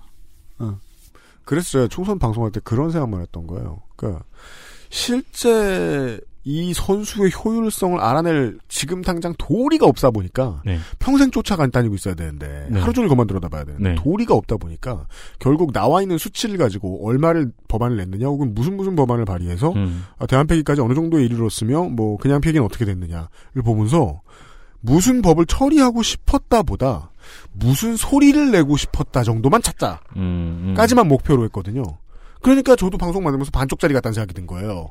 근데 무슨 소리를 내고 싶었는지는 실제로 뭘 어떻게 해낼 능력이 있는지하고 관련이 없을 수도 있잖아. 음. 근데 그거를 예. 어, 말씀하신 대로 제대로 하려고 한다면은 음. 아무리 미니멈으로 잡아도 한 주에 한 명일 네. 것 같은데. 그럼 한 해야 돼요. 네. 어려울 수 있죠. 네. 네. 저는 샥패드를 손에서 놔야 돼요. 그렇죠. DualShock여 안녕. 한 주에 한 명을 덕질을 해야 그래야 최대한 minimum을 뽑아낼 수 있을 것 같아요. 그게 무슨 DualShock를 내가 뭐 저 열쇠고리를 쓰고 다닌다는 것도 아니잖아. 아예 놔야 돼. 음. 예. 예. 어, 그리고 이런 경우도 있을 수 있어요. 뭐, 한국에서는 아주 가끔 있을 수 있는데, 아까 이제 본인이 진짜 하고 싶은 거를 본인 이름으로 안 할 수도 있죠. 음. 그건 뭡니까? 음, 그러니까 이제 미국 드라마 중에 웨스트윙 보면 이제 시즌 6, 어, 6시즌 정도를 보면 이제 그런 장면이 나오는데, 네. 그러니까 이제 거기에 주인공인 산토스라는 하원 의원이 음. 이런 경우가 있어요. 자기가 이제 보험 미국의 보험 문제가 심하니까 네. 의료보험 관련된 보험회사들 문제를 어 이제 시민들한테 더 좋은 서민들한테 좋은 곳으로 개정하고 싶은데 음. 보험업계의 반대도 심하고 네. 네. 어 이게 잘 안 돼요. 예. 그러니까 이 사람이 어떤 작전을 피냐면 자기가 마치 보험업계 이익을 대변해 주는 것 같은 음. 법안을 만듭니다. 음. 어. 그리고 백악관 에서 아니 어떻게 민주당에서 이런 법을 낼 수 있냐라고 이제 어떤 그 입법 보좌관이 찾아와서 항의하는 장면을 일부러 보험업계 에 보여줍니다. 음. 그렇게 하고 실제로는 그 내용에 다른 조항을 넣어서 음. 보험 쪽에 불리한 서민들한테는 유리한 음. 이런 걸 조항을 이제 실제 통과시킨다든지 이익 집단과 상대 당을 동시에 속이는 거고요. 예, 예, 뭐 이런 네. 장면 나오고 꼭 하고 싶은 법을 자기 이름으로 꼭 해야 되냐 아니면 정부 성과로 돌리는 경우도 있고 음. 예, 그래야 더 통과가 유리하면 실제 하고 싶은 게 지금 음. 말씀하시는 것의 핵심은 아까부터 계속 이야기했잖아요. 음. 실제로 한 일과 그리고 보여지는 것은 다를 수 있다. 음. 지금 말씀하신 건 그걸 이용한 사례네요. 음. 네, 그런 뭐 이건 드라마에 나왔던 사례지만 이게 이제 아예 아주 없는 건 아니에요. 대한민국 음. 정치에서도 음. 어 물론 이제 그런 건 굉장히 내밀한 어떤 과정이죠. 음. 해당 의원의 성과로 굳이 기록을 할 거냐 아니면 정부 성과로 돌려주고 음. 어 대신 이제 어, 실질적인 제도 개선을 획책할 거냐 등등의 판단도 있을 수 있죠. 음. 뭐 함부로 상상하겠습니다. 김영란법이 여기까지 오는 동안 누가 가장 중요한 역할을 했는지 우리는 알 수 없네요. 네, 어, 그러네요. 알 수 없. 지금은 네. 뭐 저도 잘 모르겠어요. 그건 뭐 저도 추적해 본 법안이 아니어서 죽어도 박근혜 정부의 성과라고 생각하고 싶지도 않거든요. 예. 음. 예산 처리 과정, 그리고 그다음 얘기는 법안 얘기를 좀 했는데 이제 예산도 지난 시간에 우리가 잠깐 얘기했지만 구체적으로 따지면은 아까 이제 예산 소위에서 네. 뭐 그날 이제 다음 연도 예산이 올라온단 말이죠. 어떤 식으로든 그렇습니다. 정부에서 정부 우리나라는 이제 정부에서 편성된 예산을 제출하니까 네. 예. 그럼 예산 소위에서 해당 상임위 관련된 부처 관련된 예산을 처음에 본단 말이죠. 네. 음. 근데 너무 문제가 있는 예산이에요. 어, 그 잘라. 음. 이건 전액 삭감. 음. 뭐 최순실 예산이야. 음. 전액 삭감할 수 있죠. 그럼 상임위 전체 회의 가요. 그러면 또 논쟁이 돼요. 그럼 거기서 이제 보통 장관들이 와서 이거는 삭감하면 안 됩니다. 뭐 지난번 구체적으로 있어요. 우리 조윤선 장관 전, 아, 전 장관이 됐나요? 네, 그렇습니다. 전 장관이요. 네. 네. 어, 예를 들면 또 상임위 전체에서 장관이 이거는 뭐 진짜 무슨 예산입니다 이러면서 안 돼. 그래도 삭감. 음. 상임위에서 땅땅땅 두드렸어요. 그럼 이제 부처 예산 상임위 담당 해당 상임위에서 삭감한 거잖아요. 네. 음. 근데 이게 되살아납니다. 어, 어떻게요? 모든 상임위에서 한 예산 다, 그 다음에 예결특위라는 대로 다시 모여요, 예산은. 음. 네. 거기서 기획재정부가 와가지고 다시 원상복구를 시킵니다. 음. 아. 네크로맨서 같은 거네요. 네. 행정부는 네크로맨서도 가지고 있다. 아, 가지고 있어요. 예결특위 와서 다시 원상복구를 시킵니다. 음. 어허, 이런 언데드들을 봤나. 그러네요. 예. 그러니까 이건 무슨 얘기냐면 어, 시민들이 뽑은 대표자들이 상임위에서 예산을 삭감하거나 증액하거나 네. 정말 우리 시민들한테 필요해 해서 증액할 수도 있고 음. 아 이건 너무한 거 아니야? 없앨 수도 있고 예. 그러나 그 모든 것을 요식 절차로 만, 그러니까 무의미한 걸로 만들어 버리는 권한을 기획재정부가 갖고 있어요. 진짜 맘먹으면 막을 수 없다. 근데 그 뭐- 그게 예. 진짜 맘먹는 경우가 아니라 비일비재하게 일어납니다. 아 정말요? 네, 비일비재하게 일어나요. 너무 많이 일어나서 뭐 일일이 언급하기도 힘들어요. 요식행위로 만든다는 그 모든 것들 중에 입법부가 들어가겠네요. 그 정도면. 네. 어. 그래서 예결특위에서 기획재정부 다 무산시키고 반대로 무산 원상 복구시키고 다시 거기서 논의하는 거예요. 음. 그럴 때 보통 쪽지 예산들이 이제 들어가요. 만약에 무슨 뭐 네. 자유총연맹한테 들어가던 이번에 지원을 다 끊었어. 네. 그 그러면은 처음에 이제 자유총연맹 쪽에서도 사람 나오고 음. 뭐 저 다른 부처 가, 사람들이 나와가지고 아니요 이거는 이렇게 돼가지고 이렇게 되고 이 사람들 그 고용 유지되고 있던 건 어떻게 하며 그거는 청년 고용에도 해당되는 항목이고 그다음에 뭐 또 여기서 다주 지원해 주는 데가 있는데 그거는 기초복지와 관련된 거고 요거는 못 자르고 저건 못 잘라요 줄줄줄 얘기하면 음. 어, 해당 상임위에서 센 척하면서 아 나가 음. 그리고 이제 국회의원들도 알고 있다는 거죠. 기재부가 살려줄 거 아니야. 네. 지금 나가. 이러면서. 나가 이러면 엄마랑 같이 오는 거군요. 네. 그래서 보통 기획재정부가 힘이 세다고 하는 게 보통 그럴 때 권한 때문에 음. 그러는데 저는 당연히 손봐야 된다고 생각합니다. 음. 상임위에서 해당 부처 관련돼서 해당 부처의 대표자들인 국회의원들과 상임위에서 결정했으면 그걸 기재부가 함부로 조정할 수 있게 하는 거는 저는 안 된다. 음. 어, 그러나 지금은 이미 그것도 가능하게 되어 있- 있다는 거. 음. 어, 그러니까 이게 이제 지난 시간에 봤듯이 우리 시민들한테 가장 중요한 법과 예산, 재정, 국가의 돈이라는 게 세금이 어떻게 쓰이는지에 대한 실질적인 권한을 누가 갖고 있는가? 음. 음. 그러니까 이제 뭐 모피아 이런 것도 나오고 기재부 공무원들이 모든 걸 다 한다. 예. 이런 얘기가 나오고 음. 이런 이유가 이제 다 거기에 있는 거죠. 생각보다 우리가 우리 손으로 뽑은 국회의원들은 거기에 힘이 많이 없을 수 있다. 네. 그러니까 그런 권한이라면 저는 국회의 권한이나 국회의원들의 권한을 훨씬 강화시킬 필요가 있겠다. 이게 음. 이제 지난번 세월호 어, 특별법 때 어, 시행령과 네. 이 소위 유승민 음. 전 원내대표가 이제 박근혜 대통령한테 팽당하게 된 원인 시행령 관련된 이거 있잖아요. 네. 예. 그 논쟁도 생각보다 중요한 논쟁이었어요. 음. 어, 돌아보면 네. 그때 어떤 정치적인 공방을 넘어서라도 음. 그러니까 만약에 시행령으로 행정부가 마음대로 국회에 대해 통과된 법을 무력화할 수 있다면 음. 국회 권한 자체가 무너지는 거거든요. 그렇죠. 예, 그런 네. 거였는데 당연히 박근혜 대통령 입장에서 청와대 권력만을 쥐고 음. 어, 시민들의 대표와 상관없이 권력을 휘두르고 싶은 사람 입장에서는 그렇게 하고 싶었겠죠. 네. 근데 그런 부분들이 중요한 포인트였다. 아, 이렇게 돌아볼 수도 있는 거고요. 예산은 네. 더 말할 것도 없고요. 그 순간이 이제 유승민은 생각보다 우리 생각했던 것, 했던 것보다 훨씬 오랫동안 박근혜 옆에 있는 기획자였을 것이다라는 의심을 되게 많이 무너뜨린 순간이었어요. 저한테도 그랬어요. 음. 예. 저거 가지고 시비를 걸 수 없는데. 이 나라의 체제가 당신 같은 대통령이 나오도록 잘못돼 있는 것이다. 네. 라는 표현을 한 거거든요. 네. 아무리 거짓말로 헤어져도 그 정도 표현은 전 못한다고 봤어요. 네, 그렇죠. 예.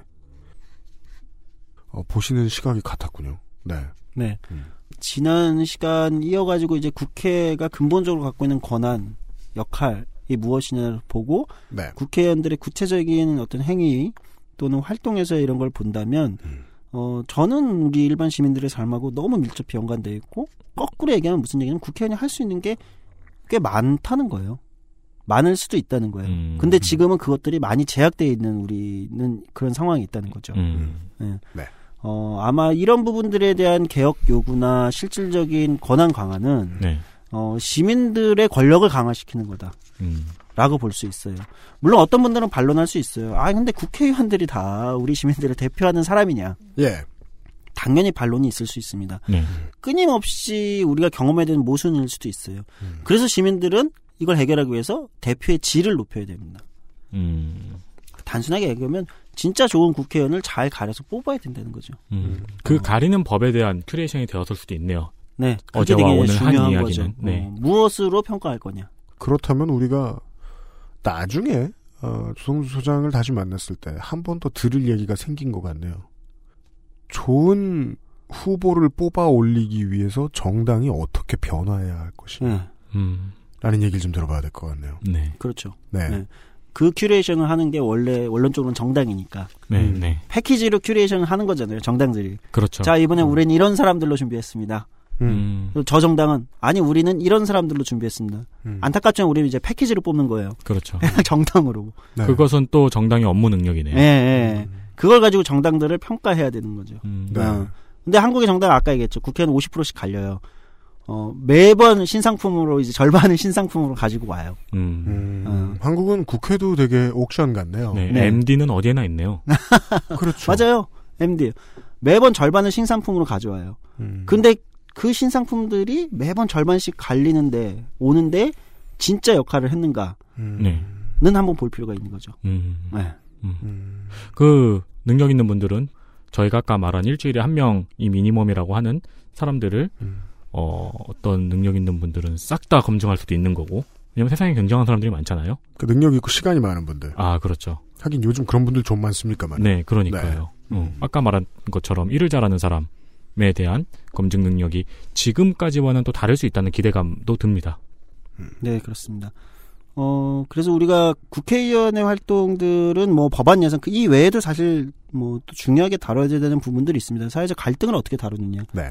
이꼭 법과 예산만으로 갈등을 다루는 건 아닐 수 있거든요. 네. 어, 물론 한국 정치에서는 이게 약간 익숙하지 않은 게 있는데, 음. 그러니까 그 사회적인 분쟁이나 갈등이 났을 때 그것을 이제 합의시키는 능력, 네. 조율하는 이게 사실 또 의외의 중요한 역할이거든요. 음. 근데 한국은 어떤 사회적 갈등이 났을 때 이 문제에 이제 국회나 국회의원들이 개입하면 보통 이런 논리를 댑니다. 어떤 논리를 이제 반박해서 되냐면 아니 왜 사적인 일에 정치권이 개입하냐 이런 얘기를 많이 해요. 음. 근데 원래 우리가 의회를 만든 이유는 네. 그런 사적 분쟁을 가만히 놔두면 사적 분쟁을 가만히 놔두면 누가 유리할까요? 사적 관계에서 힘센 사람이 유리합니다. 아. 건설사가 유리해요. 돈 많은 사람이 유리해요. 음. 당연히 약자는 불리하잖아요. 음. 마찬가지예요. 학교에서 교실에서 각자 그냥 선생님 없이 알아서 하게 되면 싸움 제일 잘하는 애가 유리해요. 음. 그냥 내비두면 네. 층간소음이 사적 분쟁인 줄 알아버려요 사람들이. 그렇죠. 음. 예, 건축법의 문제인데 네. 네. 감리를 얼마나 똑바로 하도록 감시하느냐의 문제고. 그럴 때 원래 공적 권력이 개입하는 거거든요. 음. 그게 평범한 사람들이나 사회적 약자나 평범한 권력이 특별하게 많지 않은 시민들한테는 유리하죠. 네. 사적으로 놔두면 저쪽이 힘이 세니까. 음. 어, 음. 거- 기업 권력이나 사적 폭력을 동원할 수 있는 사람들이 세니까. 그렇죠. 그럴 때 그것을 평등하게 조율하라고 공적 권력이 개입하는 거예요. 음. 그러라고 있는 게 의회이기도 한 겁니다. 그러네요. 저 지지난 주인가요? 음. 그 재판 때문에 법원 갔었는데 법원을 처음으로 갔었는데 네. 거기 또 일찍 갔어요. 지난번에 늦어가지고 못 가서 음. 앉아가지고 수많은 사람들의 판결을 뒤에서 구경하고 있었거든요. 음. 그러면은 한 다섯 건 중에 한 건은 집주인과 세입자의 도배 싸움이에요. 아 진짜요? 네, 음. 그게 법원까지 가요? 그렇죠. 어. 서로 내용 증명 보내고 어쩌고저쩌고 하- 이제 판사가 조정위원회로 보내긴 하는데 음. 그뭐 이제 외벽 방수 처리라든가 뭐, 음. 뭐 구조상의 문제라든가 세입한 지 몇- 얼마 지났다든가 뭐 음. 창문 열어서 환기를 시켰다든가 그 음. 법원까지 굉장히 많이 가요. 음, 음. 맞아요. 그럼 이제 의회는 어떻게 개입하냐? 물론 음. 국회의원이 직접 해당 분쟁에 개입해서 뭐 합의를 보거나 조율을 할 수도 있고, 국회는 행정부 그렇잖아요. 공적 권력을 갖고 있는 행정부를 움직여서 음. 경찰이 이 문제를 이렇게 다뤄야 되는 거 아닙니까? 네. 또는 어, 노동부가 이 문제 이렇게 다뤄야 되는 거 아닙니까? 환경부가 이 사안에 대해서 어떤 입장으로 어떻게 다룰 겁니까? 이렇게 요청을 해서 또는 요구를 해서 네. 개입하도록 만드는 게 또 의회의 역할인 거죠. 음. 근데 이 역할을 어, 여전히 한국 사회에서는 마치 사적 분쟁에 공적 권력이 개입하는 것처럼만 얘기한다는 거죠. 그러니까 좀 안 좋은 것처럼 네. 그것이 국회의원들이 할 일이냐 음. 이렇게 얘기하는데 그렇지 않다는 거예요. 이거 본연의 의회의 역할이기도 하다는 거예요. 그러니까 하지만 시와 그 저 지방 의회에서는 이미 그런 일들이 주가 될 정도로 하고 있잖아요. 네. 예. 근데 중앙국회에서 못할 일이 없는데. 네. 음. 한국은 꼭 아, 사람들이 안 보는 데서만 일이 잘 돌아가. 어. 눈에 안 띄어서 그래요. 그니까 말이야. 미워 죽겠어. 음. 예. 누굴 미워야 돼. 어. 뭐 그래서 가장 중요한 과제라고 한다면 지난 시간 이번 시간 이어서 보면 어쨌든 의회라는 것을 우리가 어떻게 이해할 것인가 민주주의 하에서 그 다음에 그 안에서 우리의 대표자들에게 어떤 권한과 권력을 더 부여할 것인가 네. 음. 그것이 나에게 유리한가 불리한가 음. 좀 너무 단순화시켜서 얘기하면 저는 의회의 대표자들에게 의회에 권한을 많이 부여하는 것은 네. 일반 평범한 시민들한테는 무조건 좋다 라고 음. 단순화시킬 수도 있다. 음. 어, 저는 좀 극단적으로 그렇게도 생각합니다. 음. 예, 의회 권한이 세지는 것이 시민들한테는 더 유리할 것이다. 네. 어, 우리가 통제하지 못하는 행정부의 관료 조직의 권한이 네. 세지는 거나 사법부의 권력이 세지는 것보다는 네. 의회 권력이 강화되는 것이 좋다. 음. 라는 결론을 좀 도출할 수 있을 것 같아요. 그러니까 네. 그 행정부 같은 경우에는 우리가 장만 뽑을 수 있잖아요. 음. 네. 근데 의회 같은 경우에는 어 직원들을 다 우리가 뽑잖아요. 네. 네. 음. 그러니까 후자가 더 우리의 영향력이 더 클 수 있는 거죠. 네, 적절한 비유입니다. 네. 그렇습니다. 네. 그 이제 의회 민주주의의 발전 과정에서 입법부가 전부가 민선의 대상이 되다 보니까 이런 결론이 가능했습니다. 예. 음. 우리 쪽에 좀 더 나으려면 입법부가 더 힘이 세지는 게 좋다. 음. 어, 이것은 이제 역설적으로 표의 힘을 의미하기도 했습니다. 네. 예, 어, 두 시간 동안 이야기를 해주셨는데, 어제 오늘 이야기해 주셨는데, 표의 힘이 국민이 기대한 만큼 영향력을 끼치지 못하고 있는 한국 국회에서의, 한국에서의 분야 음. 같은 것들을 자세히 설명을 해 주셨습니다. 네. 아, 이런 간단한 사례로도 설명이 가능할 것 같습니다. 민선이 되고부터 정도의 차이만 있을 뿐, 모든 지방 교육청들이 엄청 친절해졌다. 음. 네. 무슨 일을 하는지 더 잘 알게 됐다. 네. 등등입니다. 예. 네. 음. 그 지금 이제 우리가 한 얘기가 물론 의회 의 힘이 절대적으로 강해야 된다는 이야기는 또 아닌 게 지금 한국에서는 행정부의 힘이 너무 세다라는 것을 지적한 네. 이야기이기도 하지요. 그렇습니다. 네. 아, 이런 디테일들을 들어보았습니다. 네. 물론 이제 그 국회의 타임테이블을 보면은요. 네. 그 이번 대선 때까지 국회가 무지막지하게 이제 하반기에 비해 중요한 일을 하지는 않습니다. 음. 보통은 하반기가 더 빡셉니다. 네. 예. 왜냐하면 상반기에 걸려 있는 것들은 이제 결산안, 작년 결산안이 나와야 되는 거. 네. 예. 하고 이미 지나가는 것들 중에서는 정부가 이제 법률안 제출 계획을 알려주는 것. 음. 이 정도가 있는데. 네. 그 지금 뭐 우리 저 황교안 씨가 다 해- 했을 것이고. 왜냐하면 참 많이 드시는 분이거든요. 음. 예. 최근에 그 짤이 유명해졌죠. 아, 기자들과 간담회에서 삼계탕을 먹었는데 어. 아, 자기 삼계탕에만 전복이 있는 어머 진짜요? 찾아보세요. 어머머. 황교안 삼계탕 이렇게 찾아보세요. 오. 네. 전복 에디션. 예. 왜냐하면 전복은 누가 먼저 먹었죠? 그럼 옆에 흔적이 남기 때문에. 번쩍번쩍 번쩍번쩍한 게 있죠. 그것도 없어요 기자들 자리에 전복만 딱. 예. 음. 일 욕심이 많으신 분이기 때문에 아마 했을 것이고 예산안 편성지침 보고가 보통 3월 말까지 이제 있는데 네. 이건 지난번에 다 해놨던 걸 복습하는 수준이기 음. 때문에 예. 어, 국회가 이제 이번 대선 때까지 해야 되는 critical한 일들은 뭐 없다고 보는 게 아마 언론의 시각일 거예요. 네. 언론의 시각일 건데 아, 하지만 원래는 항상 critical한 일을 하고 있고 그 다음에 그것이 언론에 비치는 것이 다 당연한 일이다 음. 정도까지 이야기를 들었습니다. 네. 네. 아 그리고 소장님이 알려주신 대로의 이상적인 지금보다 권한이 더 있고 그 권한을 잘 쓰는 네. 지금은 없는 권한도 잘 못 쓰는 국회라면 네. 그 정반대로 나아간다면 아, 더 많은 소장님 같은 분들이 아, 국회에 못 들어간 그렇겠죠. 반대로 난 이야기하면 꼭 이걸 말을 해야 시원한가? 예. 다르게 이야기하면은 네. 이렇게 curation을 해주는 인력이 음. 상당히 많아지는 세상이 될 수도 있겠네요. 음. 네. 아 그럼요. 네. 예. 지금은 저는 생애 처음 뵀거든요. 뭘 처음 봤다고요? 이렇게 curation을 해주는 사람을 아. 생애에 처음 뵀거든요. 네. 아, 네, 그렇죠. 네. 그러니까 네. 어떻게 보면 절대적으로 부족한 걸 수도 있을 것 같아요. 그렇죠. 그리고 그동안 이제 정치에 대해서 curation을 해주는 사람들은, 네. 어, 들어가면 못할 사람들. 음, 그러게요. 들어가면 어, 누구한테 줄 댔으니 이제 내가 할 일은 끝 음, 이렇게 생각할 사람들 이 주로 많았거든요. 음. 네. 아, 인력의 질이 에, 높아지려면 어떻게 하면 좋을까 하는 이야기를 들어본 것 같기도 합니다. 네. 네. 네. 아, 이달에도 조성주 소장님이 수고를 많이 해주셨습니다. 아, 늘 강의 듣는 기분이에요? 네. 다음에는 강의가 아니라 좀 다르게 준비를 해볼게요. 아 진짜요? 저도 조금 어, 왜 이렇게 맨날 내가 강의하는 것 같지? 이런 생각이 드는지 좀 그러네요. 그냥 강의안을 들고 오시잖아요. 이거 봐, 이거 오늘 강의 소개했잖아. 아, 맞아. 저번에도 원고가 강의안이었죠? 아, 나중에 진짜 짤로 보여드리고 싶은데 이거 이거 아, 대비라 숨기. 네, 아무튼 어, 다음 달에는 좋은 강의 아닌 다른 것을 네. 들고 오신다고 약속해 주신 어, 조성수 소장이었습니다. 수고 많으셨습니다. 예. XSFM입니다.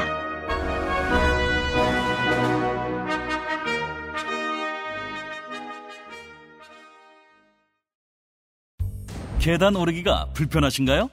그렇다면 관절 건강을 의심해 보세요. 식약처로부터 관절 및 연골 건강 개선에 도움을 줄 수 있다는 기능성을 인정받은 무릎핀을 섭취하세요. 삶의 질이 달라집니다. 엑세스몰에서 만나요. 컴퓨터가 필요하시다고요? 그렇다면 컴스테이션입니다.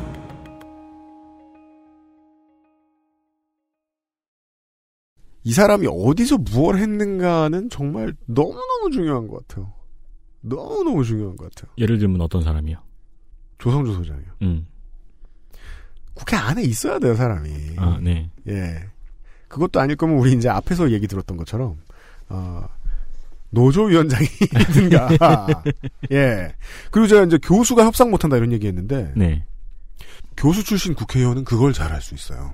그, 어차피, 저, 연구위원들이, 네. 예산처나에서 들고 올려주는 자료들이 있잖아요. 네. 그걸 해석하는 건 어차피 의원실의 역이거든요. 그렇죠. 네. 그걸 연구자 출신들은 되게 잘할 수 있어요. 생각외로 많은 사람들이 알고 있어요. 연구와 실무의 차이점. 네. 제가 교수님들 능욕하는 얘기 많이 했는데, 교수님들도요, 그, 큰 프로젝트 많이 해보시고 유능하신 분들은요, 중간에서 중재하는 게 연구에 매우 중요한 역할을 하는 걸 알고 계세요. 네, 네, 네. 네. 교수 일을 좀 못하셨던 분들이 못하시겠지. 그렇죠. 예. 그 실제로 연구라든가 자료를 분석하는 능력은 또 어, 실무에 익숙한 사람들은 못하는 영역의 능력까지 가지고 있거든요. 아, 그러니까 네네. 실무에 익숙한 사람이 자료를 볼 때 빠지는 함정은 이 자료가 말하고 있는 것이 무엇인가. 아, 네, 그렇죠. 인데 연구를 하는 사람은 그 자료에 내포되어 있는 모든 문제점이라든가 네. 뭐 자료의 신뢰도라든가 혹은 네. 반론이라든가 그 모든 것을 다 생각하시는 분들이잖아요. 네. 그러니까 또 그분들은 그런 쪽에 특화가 되어 있는 거죠. 맞습니다. 왜 그, 저 검사가 진짜 실력 있구나. 네. 라고 사람들이 느낄 때, 지근한 사례로 얘기할 것 같으면, 스타원 선수들, 그, 스포츠 도박 관련된 네. 폭로가 나오고, 네. 그 다음에 수사가 들어갔을 때, 그, 해당 검사가 했던 인터뷰에 많은 게이머들이 감동을 했었죠. 음. 예. 이 타이밍은 사드론을 들어갈 타이밍이 아니다. 맞아요. 라고 막 논증하잖아요. 네. 네. 와, 진짜 연구 잘했구나. 음. 공부 똑바로 했구나, 저 검사가. 네. 근데 그러고서, 역시 검사들은 달라. 이러면 개멍청이다! 맞아요. 저 사람이 검사가 할 일을 잘하는 사람이구나. 유능한 사람이구나. 음. 부지런한, 그러니까 사명과 역할을 잘 알고 있는 사람이구나. 정치인에 대해서도 그런 잣대들이 좀 있었으면 좋겠다. 네. 예, 오늘 그것만 남았어도 좋았습니다. 그렇습니다. 네. 네. 만약에 이제 이 얘기를 조성주 소장이 저희가 처음에 모셨을 때, 뭐, 3월이나 2월에 그런 소리를 했다. 음. 그럼 날 뽑아 쪽이기 때문에 단박에 잘라버렸을 것이다. 그러게요. 네. 날라오는 자료들 있잖아요. 선거 때 되면은 네. 뭐 보냐 안 보냐의 문제가 아니고 어떻게 봐야 되는지도 몰랐던 것 같아요. 지금 생각해 보면. 그러네요. 네. 네. 보는 법도 배우지 못했던 것 같아요. 나름 좋은 시간이었습니다. 어, 많은 분들에게 좀 퍼다 날라 주십시오. 부탁드립니다. 어, 정윤현의 에, 첫주 그 알실 은 어, 보람찼습니다. 그렇습니다. 네. 에, 많이 퍼뜨려 주시고 UMC와 윤세민은 다시 다음 주에도 돌아오도록 하겠습니다. 오늘은 어, 우리가 이제 녹음 일정 때문에 어, 야근이 발생해가지고 김상조는 퇴근했고 네. 저희 둘이 앉아 있었습니다. 그렇습니다. 다음 주에 다시 뵙죠. 안녕히 계십시오. 안녕히 계십시오. XSFM입니다. I D W K